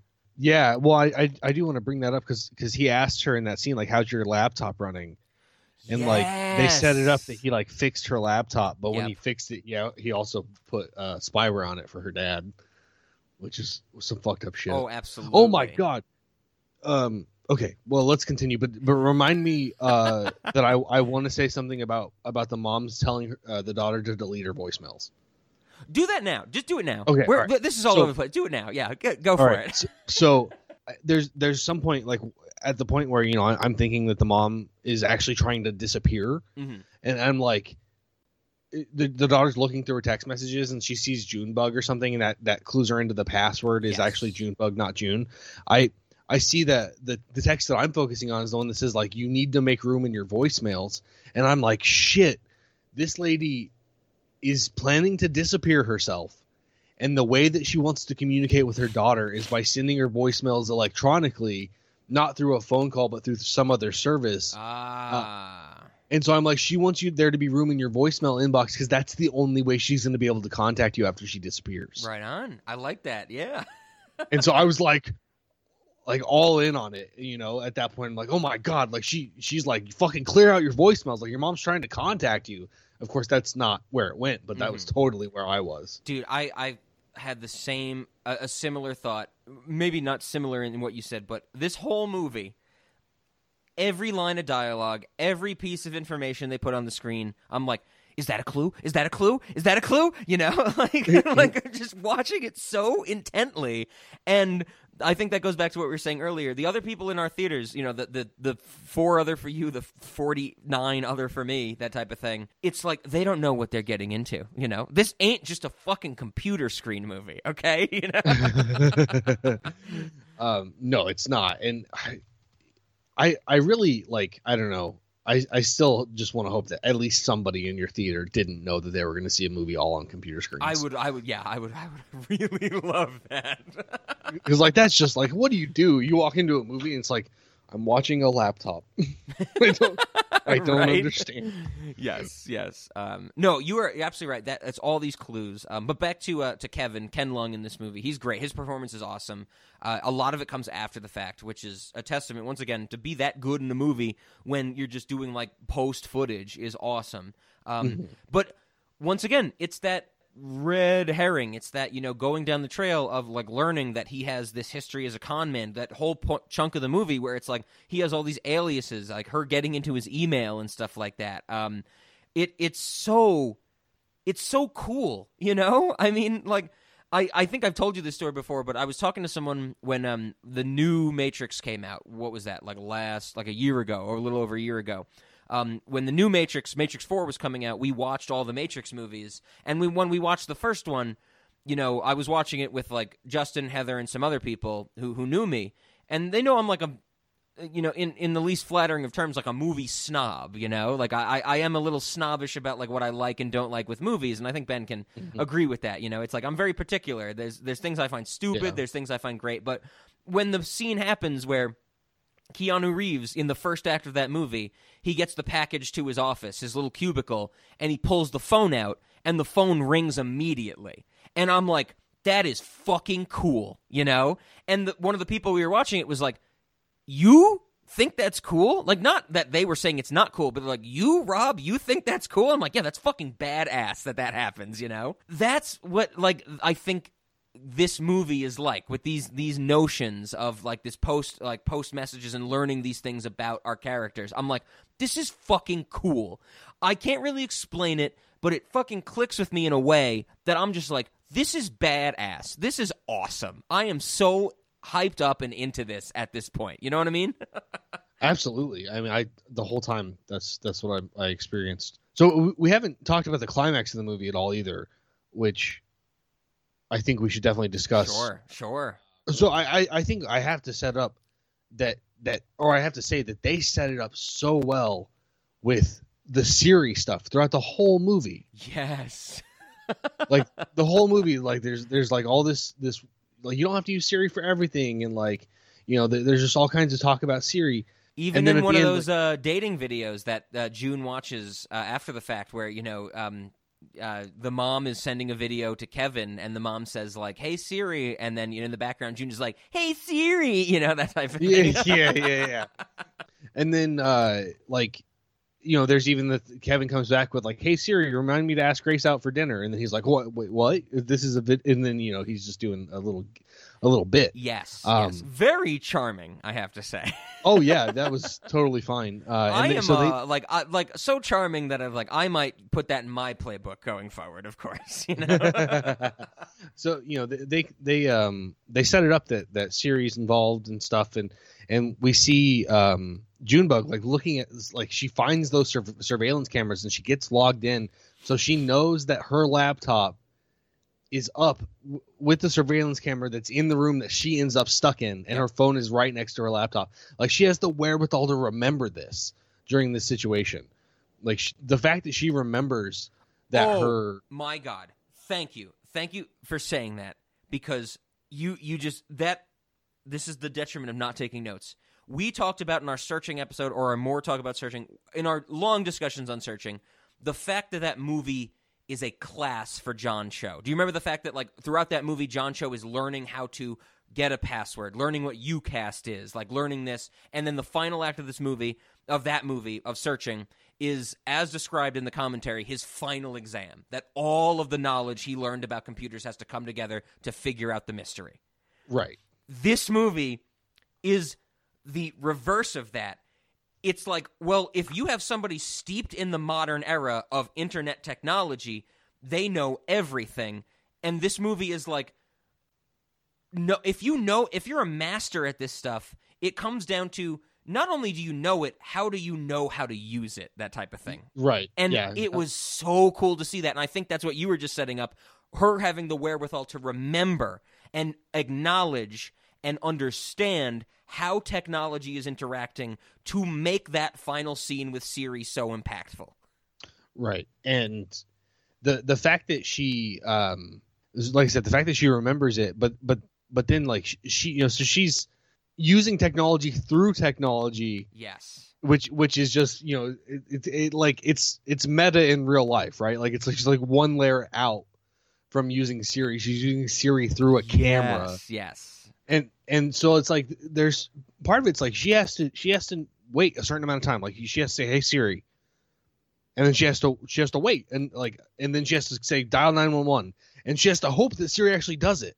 Like so she this whole time she's just like got to be just saying over and over again like we're at 48651 Mariposa Road whatever like Yep, over and yep. over again. Um because that's the only way that uh that the police are going to be able to find her.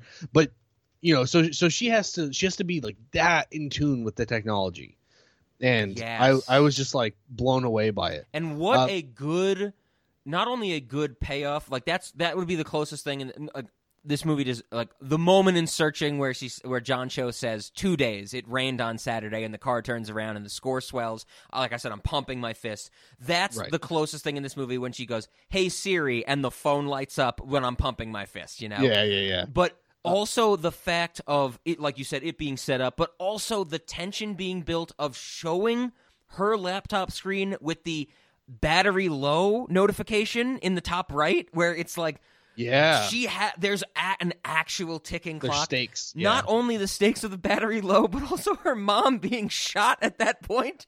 Which Oh, is, yeah. which is somewhat you know, like lesser than the fact that like I care more about the laptop battery running low than the mom being shot.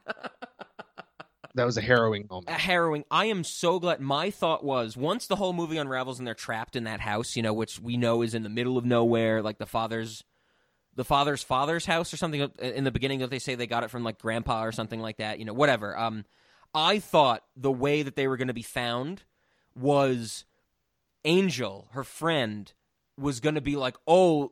Like I've had location turned on on my smartwatch, and it was always at your house, June. That's why I kept bugging you about it. But he was going to be like, "Oh, now it's at this place way out in the woods. I'm going to go there." I thought Yeah, that's how it was going to. cops. go get my smartwatch Maybe not call the cops, but you That'd know, I thought he was going to show up, and that was going to be like the savior. Like another person was going to show up and realize what was happening. But I'm so glad they did the Siri thing. Like once again, even when the movie and the twist of the movie was revealed, I was still my brain was still racing like a mile a minute to figure out what was going to happen, how were they going to get saved, and stuff like that. Right. And they even subverted me there, you know, because the smartwatch plays a role, but they can't use it because the dad what realizes like who'd you call? And they take it away from Yeah, her yeah, or yeah. something like that. And so well and she because she she tries to call uh javi or she does call yes, javi. yes, to get And the she's like- numbers, yeah, yeah she's like you know g- g- give me the, the numbers off this instagram photo that i posted and you know please call the cops and tell them whatever. And you know presumably like he doesn't get the whole message or doesn't do it or whatever uh, but then she has this other way to achieve it which, which was pretty impressive but i do have to say like you mentioned you know this this movie is like a, a testament to like what it's like to be completely subversed in this technology and to know how to use it Yeah. and um my wife while we were watching this movie she, she is um six years younger than me and i swear to god she was like two steps ahead of me the whole time right on. Sh- she was like oh she should be doing this like going through this account. She should be using this to try to recover that. And it was just like like i know these things but you apparently know them a lot faster than i do. Right on.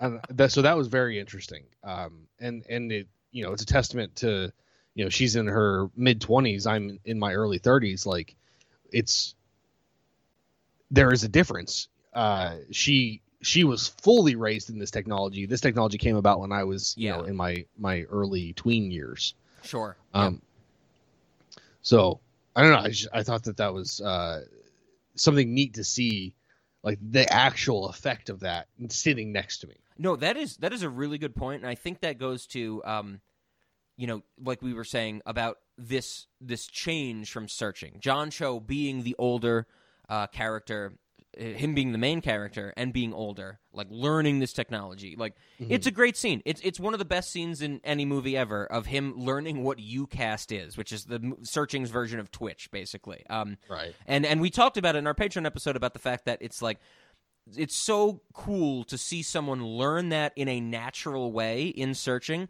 compared to unfriended where they feel the need to explain like what a reply button is in an email. And it's like did you make this movie for 80 year olds you know it's like what the fuck? Like you're marketing this to teenagers. Everybody knows what never have i ever is and shit like Right. that you know? Yeah. um it is it is so great. And that was one of my things one of my hangups. Even though before seeing this movie so everything prior to thursday night ben and i were really excited to see this.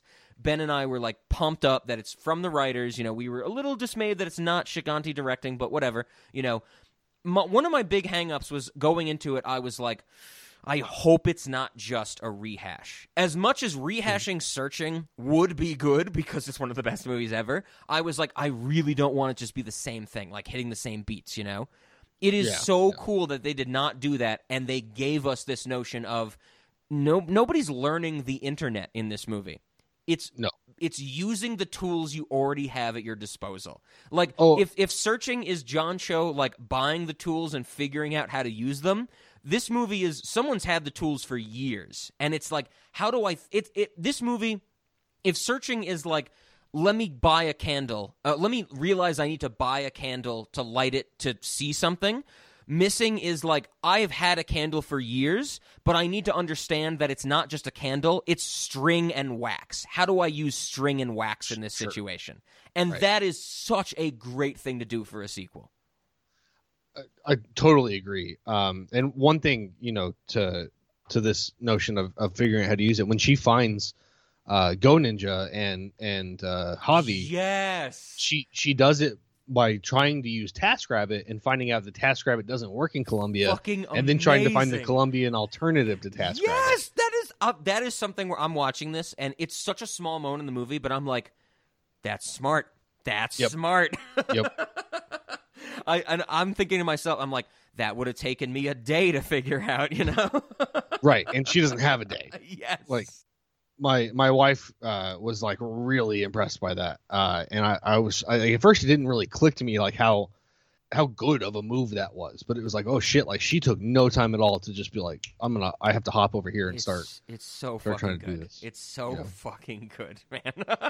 So Um, so, uh, of course, Ben, please continue to think moments we have to talk about. Of course, uh, I will think as well. But now I think is the time to talk about um, some some of the major things that uh, that that really stood out to me. Some of the things that we have set up in our discussion of the Screen Life cinematic universe from the Bazelevs Company, and also talked about in our original um, discussion on searching.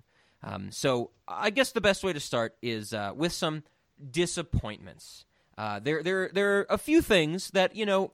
While this movie is amazing, and uh, even as I said at the start, maybe when I watch it again, it won't be you know five stars again on Letterboxd. I think now that we've discussed it even more, it's probably going to still be five stars. Um, this movie's great.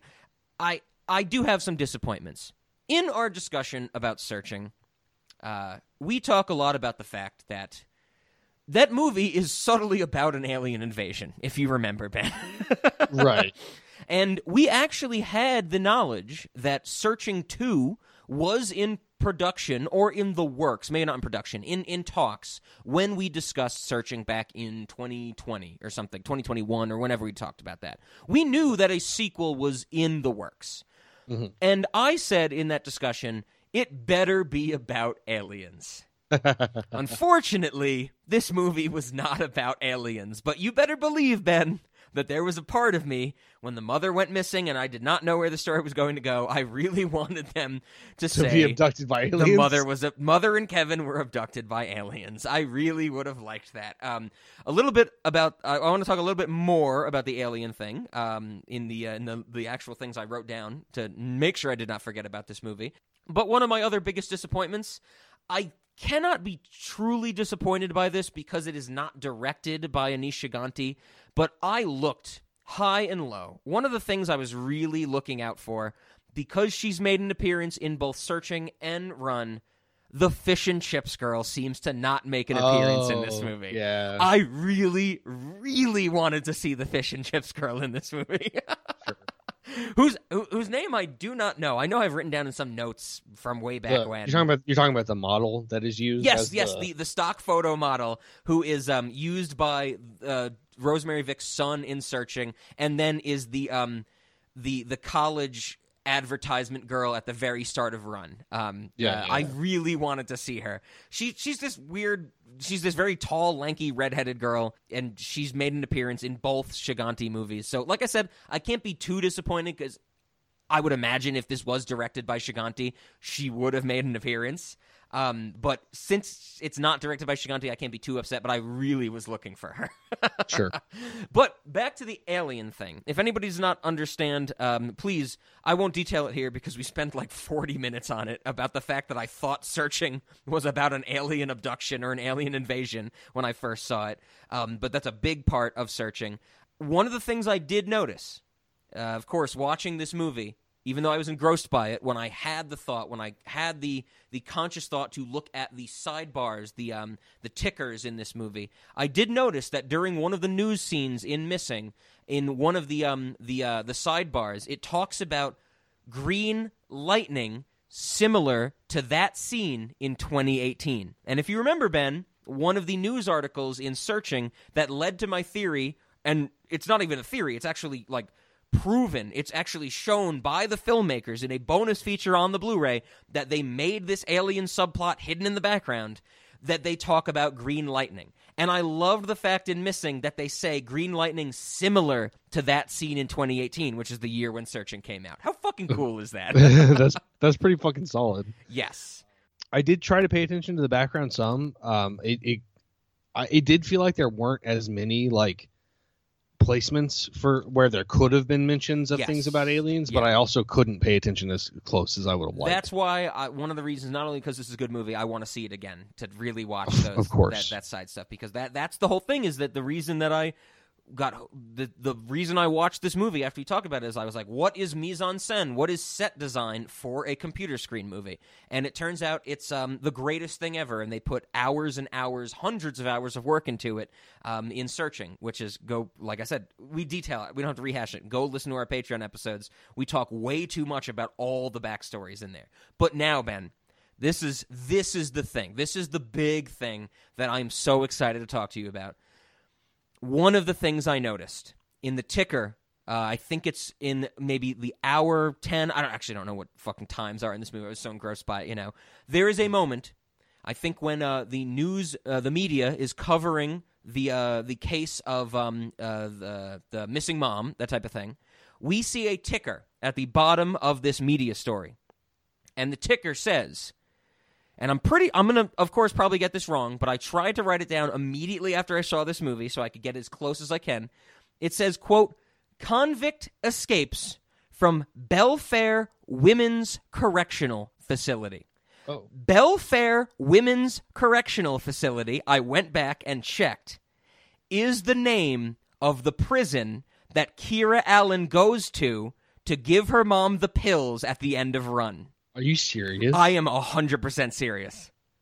Dope. So this has to be a clear connection to Run and Yes. Sarah Paul. So it does not. It say it says convict escapes. Doesn't say like the name. Of, I don't remember what uh, the mother's name in Run is or anything. But convict escapes from Belfair Women's Correctional Facility. I noticed that it said women's. That's the thing that tipped me off. I was like, women's correctional facility. We've seen a women's prison in Run before. And if you go to the last scene of Run, when Kiera Allen, in that big momentous scene where she actually starts walking to go through the metal detector, um, because she's not being fucking drugged out by her crazy mother at the end of the movie, Oh yeah. you see on the wall it says Belfair, like women's prison type of thing. How fucking cool is that? That there is some notion that not only is this in the Screen Life cinematic universe, this movie might have some connection to Run as well. That's that's pretty awesome. Uh, I appreciate that. I have to say, um, I, I like the idea that these movies just could could just be in real life. You know, like they just are in an Earth that is like our Earth. Um, you know, that that's pretty dope. That was the one big thing I picked up, other than the green lightning, like I mentioned. But that was the one thing from the ticker. And once again, if it was a smaller crowd, I would have been like, you know, like, oh my god, like I would have screamed from the back of the theater, you know. But yeah, I, I tampered myself down. But I, that was internally, I was like, like I think even you know, well, I probably didn't do it maybe with one hand because one hand was bu- like filled with buttery popcorn. Maybe one hand, I, like ran my hand over my hair, and I was like, oh my god, everything I want is coming true from this movie. Um, so I actually, while we're on the topic of, of this background information, uh, my wife did ask me. She was like, "Do you think Rob's going to do as deep a dive into into the like background stuff as you did for searching?" And I was like, "Probably not for our first recording." Yeah. And I I just got to put it out there. I said our first recording because I expect when this comes out on Blu-ray, there might be a recording for missing part two, uh, similar to what we did for searching. One hundred percent. My only fear is that this might not get a home video release because, as Ben and I have talked about, I think off mic, off mic, it is one of the most upsetting things that Disney, who owns Fox, Disney is a stupid piece of shit company for one reason. They decided that Barbarian is not getting a, a Blu-ray release, and I this is Sony. Sony's different. We're gonna hold out hope. If this comes out on Blu-ray, I'm gonna buy it as soon as I fucking can. Um, of course. I I hope that it gets a release. I hope that it has a commentary. I hope that it has bonus features. And you better believe, Ben, I'm going to watch it immediately with the commentary, all the bonus features, and we will do another recording. Uh, the moment this comes out, because most movies, like what's the um, what's that Santa movie we talked about off mic with David Harbour? Vi- Violent Night. Violent Night's like on Peacock already. Like Oh, God, it, like really? came out a week ago or something, you know. like, and so we can watch that now. This movie is going to be on streaming as soon as it possibly can because that's just the way movies go these days. I'm going to watch it again as soon as I Oh, can, of course. and we're going to have to do another recording because the the next time I watch it, I'm going to be looking at everything in the background, of course. and yeah, and that's I uh I, told her I was like, there, there's probably no way that he's gonna be able to do this because he's watching it in the theater, same as us. And I was like, I don't know, he he might like try to take some some screenshots or something or some some snapshots of the screen if, it's not too crazy busy in there. Um, I Uh, but I it turns know. out it was crazy busy, and it turns out this movie is fucking amazing, and I was engrossed by it. right. So there there was just no time, and uh and so I was like, I you know I, I fully expect that we'll come back to it. Absolutely, Um, and I mean, not only worth discussing, or we'll, or we'll find out if it's. I mean, if it's not as worth discussing as searching, we'll discuss that, and that will. exactly. You know, um, so. And not only is it worth discussing as a movie itself, but I mean, it is a great entry into the Screen Life universe. I mean, I'm so glad that it's uh, it's it's it's way better than Profile, which I think was the last. Well, no, we did Unfriended Dark Web after that. Dark, Unfriended Dark Web is really good. Um, it turns out this is way better than any. So I guess that actually leads to the question on our Patreon. We've covered every single Bazelevs Company Screen Life universe movie. Um, Yes. We've done. Searching, Unfriended, Unfriended 2, Dark Web Boogaloo, and Profile. Um, we actually ranked them at the end of Unfriended uh, Dark Web, which is our most recent one, because we finally just pulled the bandit off and did that, you know, uh, uh, a year ago or whatever. Do you Um, remember our rankings? Because I, I, I'm sure searching was the top. I think we have I the same rankings. Um, I'm pretty sure. So I pulled mine up. I did not go back and listen to our dark web episode, but I'm pretty sure we have the same rankings. Um, so I have mine up. Uh, searching number one, unfriended dark web number two, profile number three, and then uh, number four through ten billion infinity plus one is blank, and then uh, at the end of time is unfriended. Um, I think we have the same rankings so- there. uh, so what? It's searching is top, yep, then, unfriended uh, dark web is then second. unfriended dark web, because profile. that's actually a decent, a decent good movie. movie. That Yeah, movie actually totally- is scary. You know. It, it doesn't. It does not deserve to be attached to unfriended. Yes, Like, that's what we said. Done, I- I'm pretty sure that's what we said Yeah. in our discussion. Where you you harped on that. You were really angry about it. You were like, "This is a good movie. It should not be related to dog shit. Like literal, a dog took a shit on the side of the road, and it is called unfriended." right. That- that's Where correct. would you put this one now, Ben? We have to do. We have to do it. We have to rank. I'm, I'm a ranker. You're not. So if you want to abstain or think about it more, that's fine. But I, I have to ask, where would you put it? Okay, so this is the thing. Remember, I, I said earlier, I walked out of the theater thinking, I don't know if Searching is better than this. Yes. It is so close between these two movies. Okay. Okay. Um, Which is fair. I un- I understand why you're saying that. I just have to disagree. I I do think Searching is definitively better. okay. Um, but that is also coming with you know me being a scholar of that movie to some extent. Uh, fair enough. Uh, Like I, I'm, I'm inclined to, to edge like a little bit towards missing, really? Okay. uh, okay. which is like it's so slight, and I would want to watch them closer together. Because, like I said, I you know I went home, and I tried to, I, I put on searching, I didn't finish it because I had to go to sleep for work and stuff.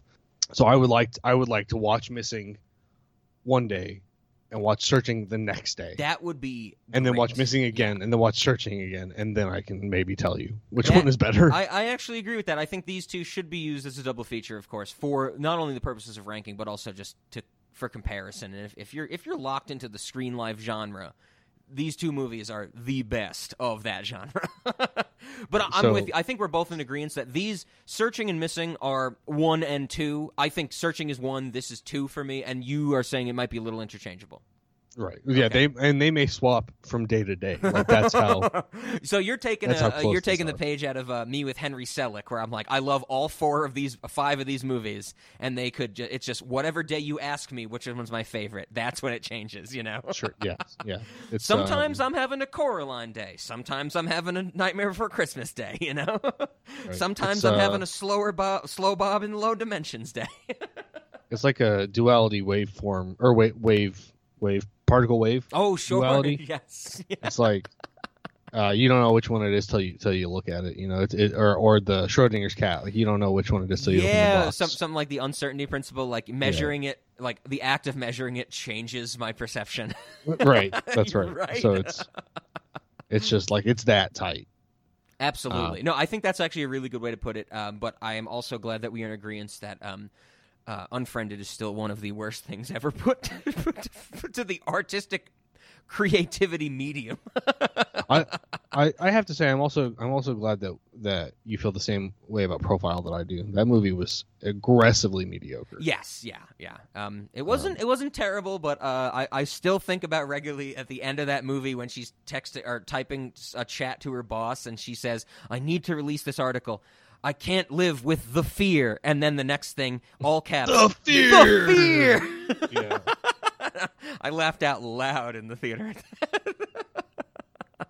Yeah, Um, that's uh, that was some funny shit. um, but that so missing well, any other any other moments. I mean, I don't want to cut this dis- discussion short. You said it best that we're going to revisit this, of course. Uh, I mean, uh, but was there any other things that popped into your head? I'm trying to think. If there's anything else for me? I mean, I don't think so. But any other things you wanted to highlight about missing?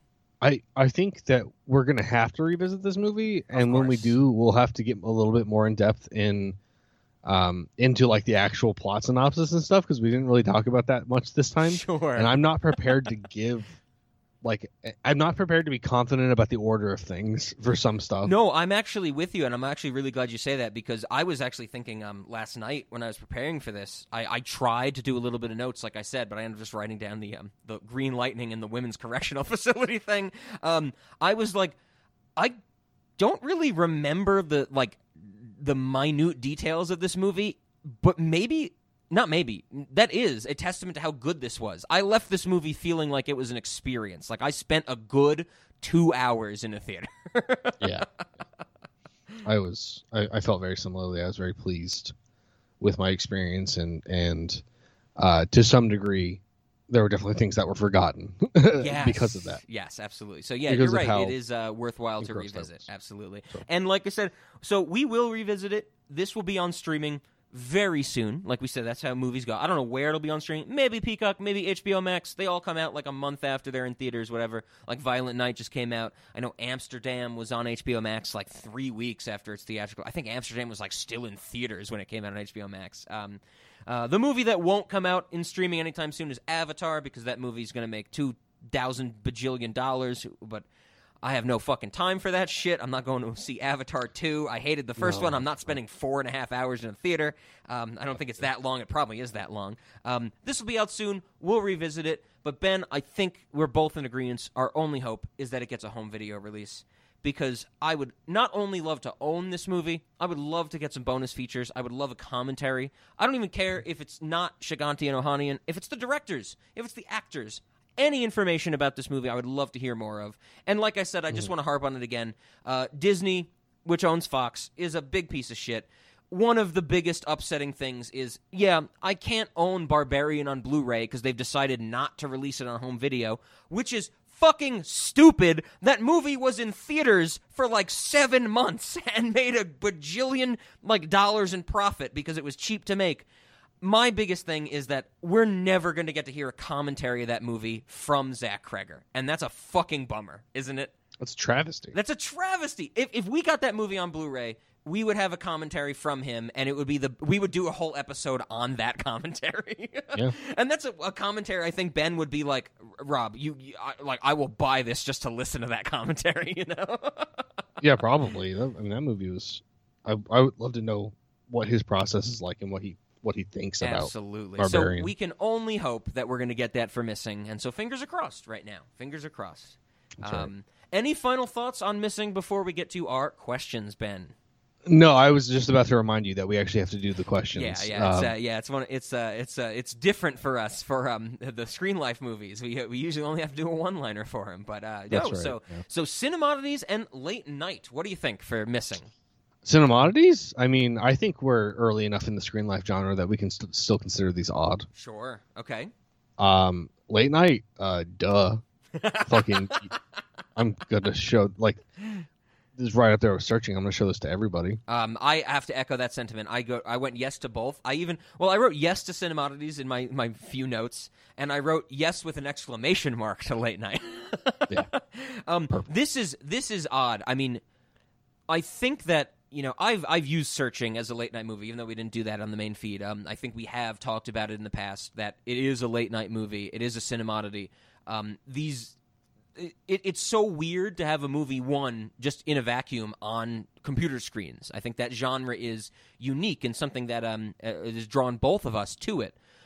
But when you show it to people, for them to be like, you know, you tell them, "Oh, it's the movie that's all take place on computer screens." They might be like, "Okay, that's weird." But then you watch this or searching, and maybe even I've never done it, but like unfriended dark web, they go, I did not expect it to be that good. You know, mm-hmm. even, even Oh, if, yeah. even if people don't love searching like we do, the people I've shown it to are like, that was solid. Like that was not what I expected when you told me it was all on computer screens. Like I thought we were gonna get like bullshit found footage. Like I was gonna watch a TikTok for ninety minutes. You know?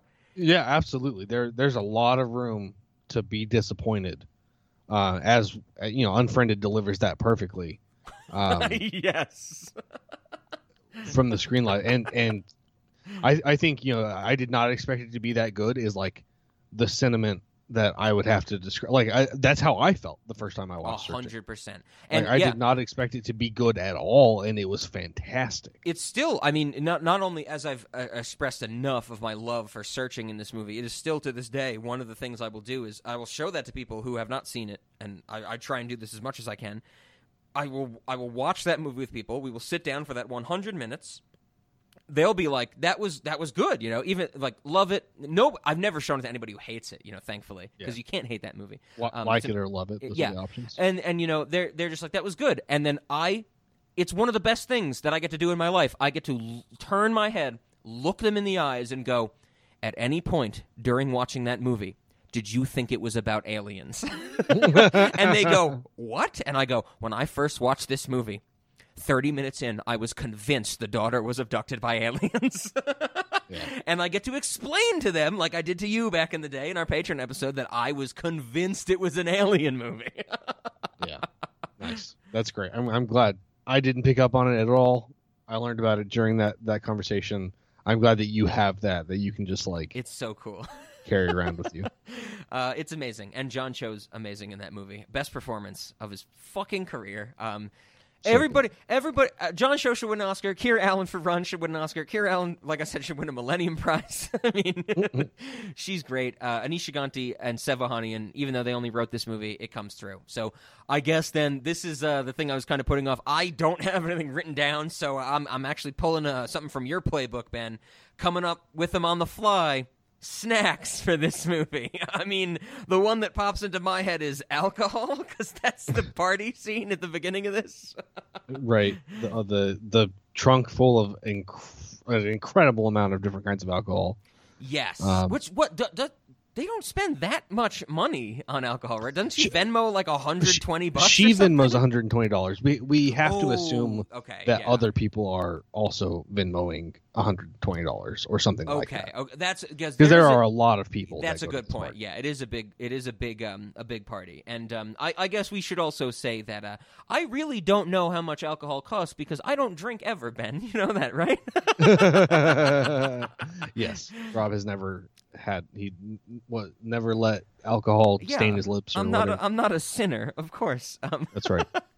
and, and there's and there's no recordings of cinemodities that would uh, say anything against that fact. Um, um, what did you have for snacks? I, I'm well. I, I'm I'm going to throw it over to you to think while I think as well.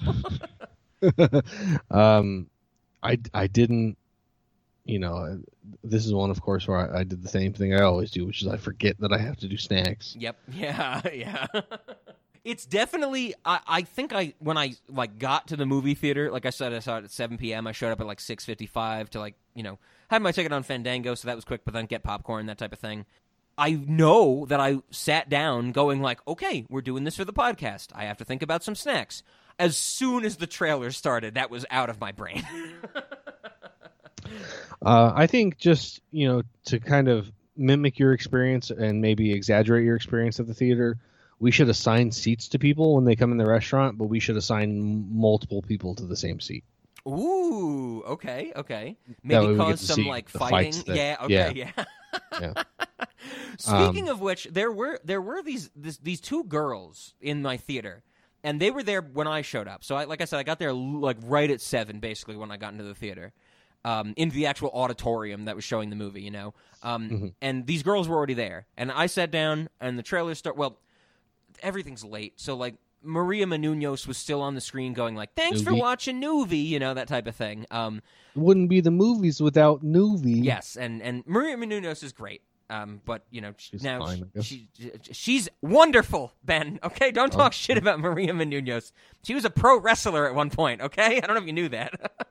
and now we see her on every fucking gas station TV in the United States. That's fame right there.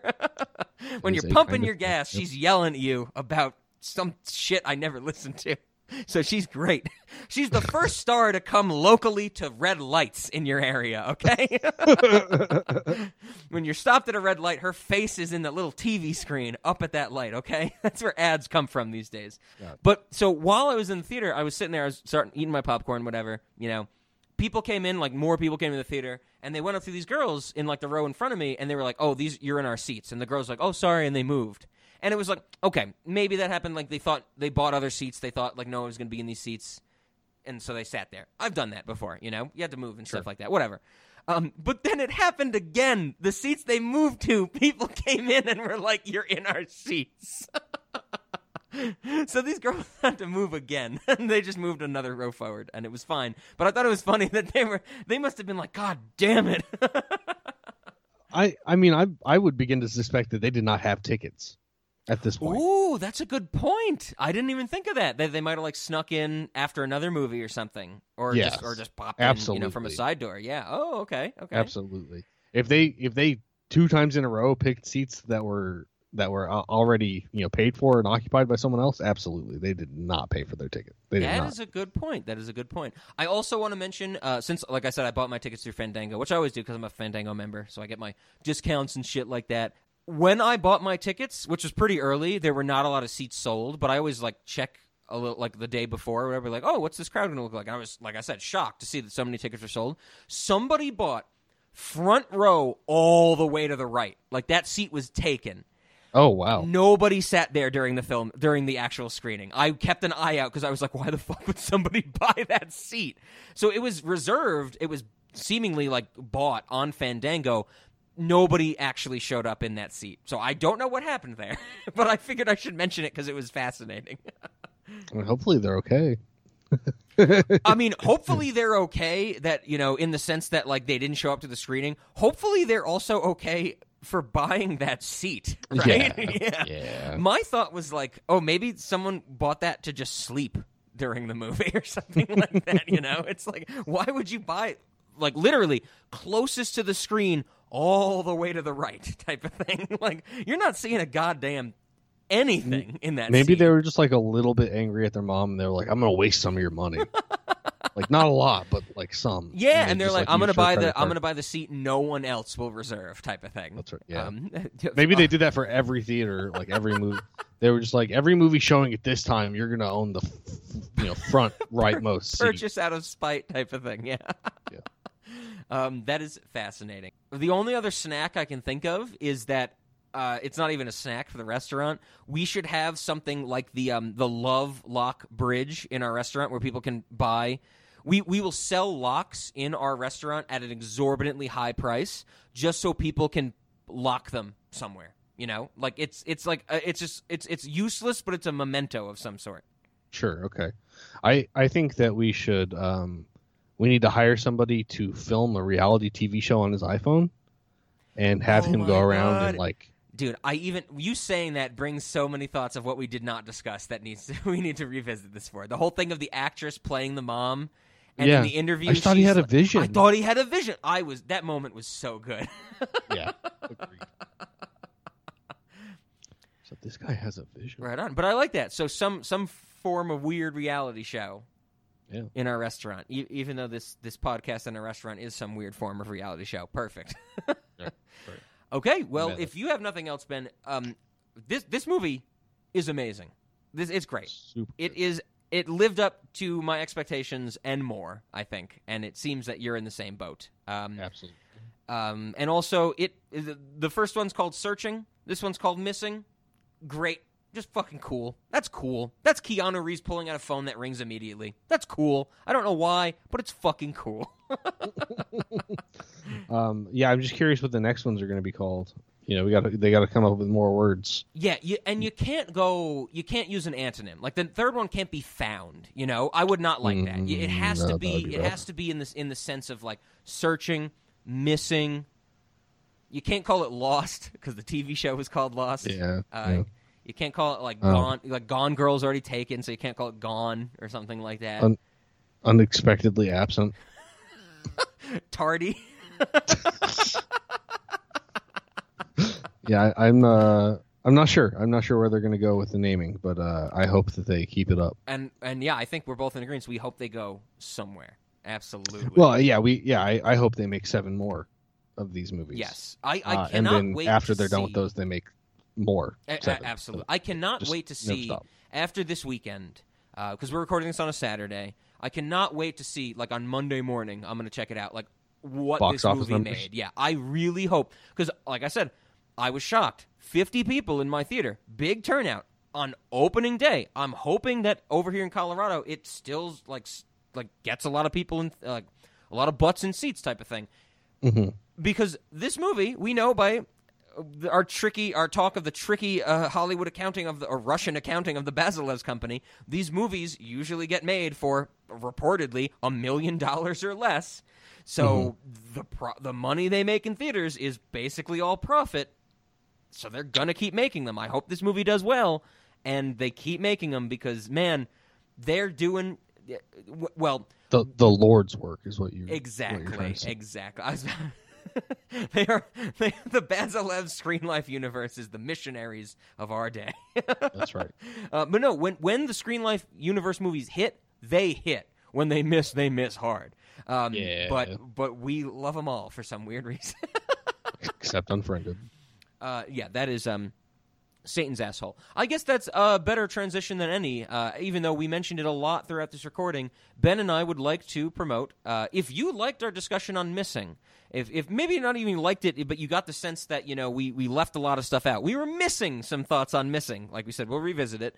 If you want to know more about our thoughts on the Screen Life cinematic universe, the other four movies, so searching, unfriended, unfriended, dark web, boogaloo, and uh, profile we have episodes on all of them over on the Cinemodities Patreon. So, link is in the show notes, but it's patreon.com slash cinemodities. You can join for $5 a month, and as soon as you sign up, you get access to not only those episodes, but a slew of episodes about a bunch of other movies that uh, sometimes tie into what we do on the main feed, but also are just Ben and I shooting the shit, talking about some fun movies that uh, we want to talk about, and some movies that we don't really want to talk about, but fans have paid us for. And you can do that too at a higher tier to request and basically force us to talk about movies. I think Ben, uh, we will talk about anything except things in the Beverly Hills Cop franchise. I think that, that's our steadfast rule, right?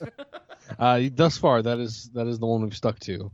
Uh, somebody has ad, had that on their list of requests, and we're like, mm. and, and it's Beverly Hills Cop three. They didn't even request the sequel. yeah.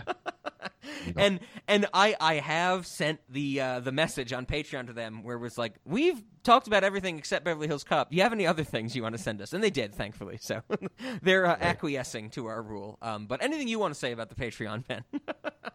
I just want to say, if, if you're looking for fun, you should look no further because you're searching for Run. Right on. Look at that. I think our one-liner for our searching an unfriended episode is is uh this time Rob and Ben are searching for a good movie, but then it gets them unfriended. that I think that's. A, I don't know what it is for profile or unfriended boogaloo, um, to boogaloo or anything like that. Um, but yeah, it it is great. There's a lot of good episodes on there. There's a lot of tie-ins, and I'm really glad that we get to talk about this new movie, 2023. They're still making Bazelevs are still making Screen Life movies. We're now five deep in this cinematic universe. Um, we've talked about all of them. This is uh, this is our Marvel, Ben. Oh yeah, you better you better believe it. I'm gonna watch everything they produce until they start making 15 new series a year that Yeah. I can't keep up with. Right? Yeah, thankfully they're spaced out, and thankfully searching and missing are so good that that keeps us uh, busy in the meantime, right? That's right. That's right. Well, then, other than that, if you have thoughts on the, uh, if you, the listener, have thoughts on uh, the Screen Life Cinematic Universe or the Bazelevs Company, or just want uh, to, you know, rant at us about anything, harass us at cinemodities at gmail.com. Um, other than that, Ben, do you have anything you want to pitch?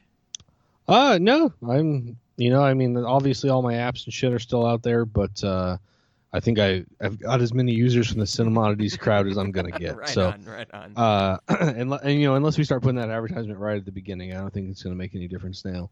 Come check out Patreon. The episodes in searching, the episode on run, good fun. And there's also a Patreon rap, which is what that line is from. Well, I mean, it, it's it is from that, but it's a line I wrote for the for the rap. Sure, So yes.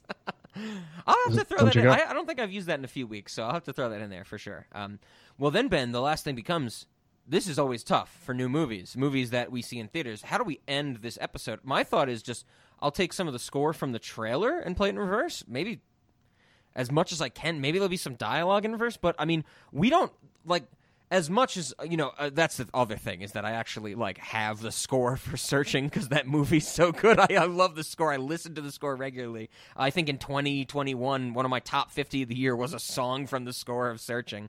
Uh, we don't have that yet for, for missing, but I'm figuring there's got to be some music in the uh, in the trailer that we can play in reverse, right? Uh, I would expect so. I guess that's fine for me. Um, if if not, oh man, I don't know what we would do. Um, Yeah, there's no like tie. Like I can't think of like a good song that's not related to the movie that has like missing in the title or anything like that. You know, nothing like popped into my head in that regard. Like as a as a loose relationship, you know, just some Colombian music or something, you know. Colombian music.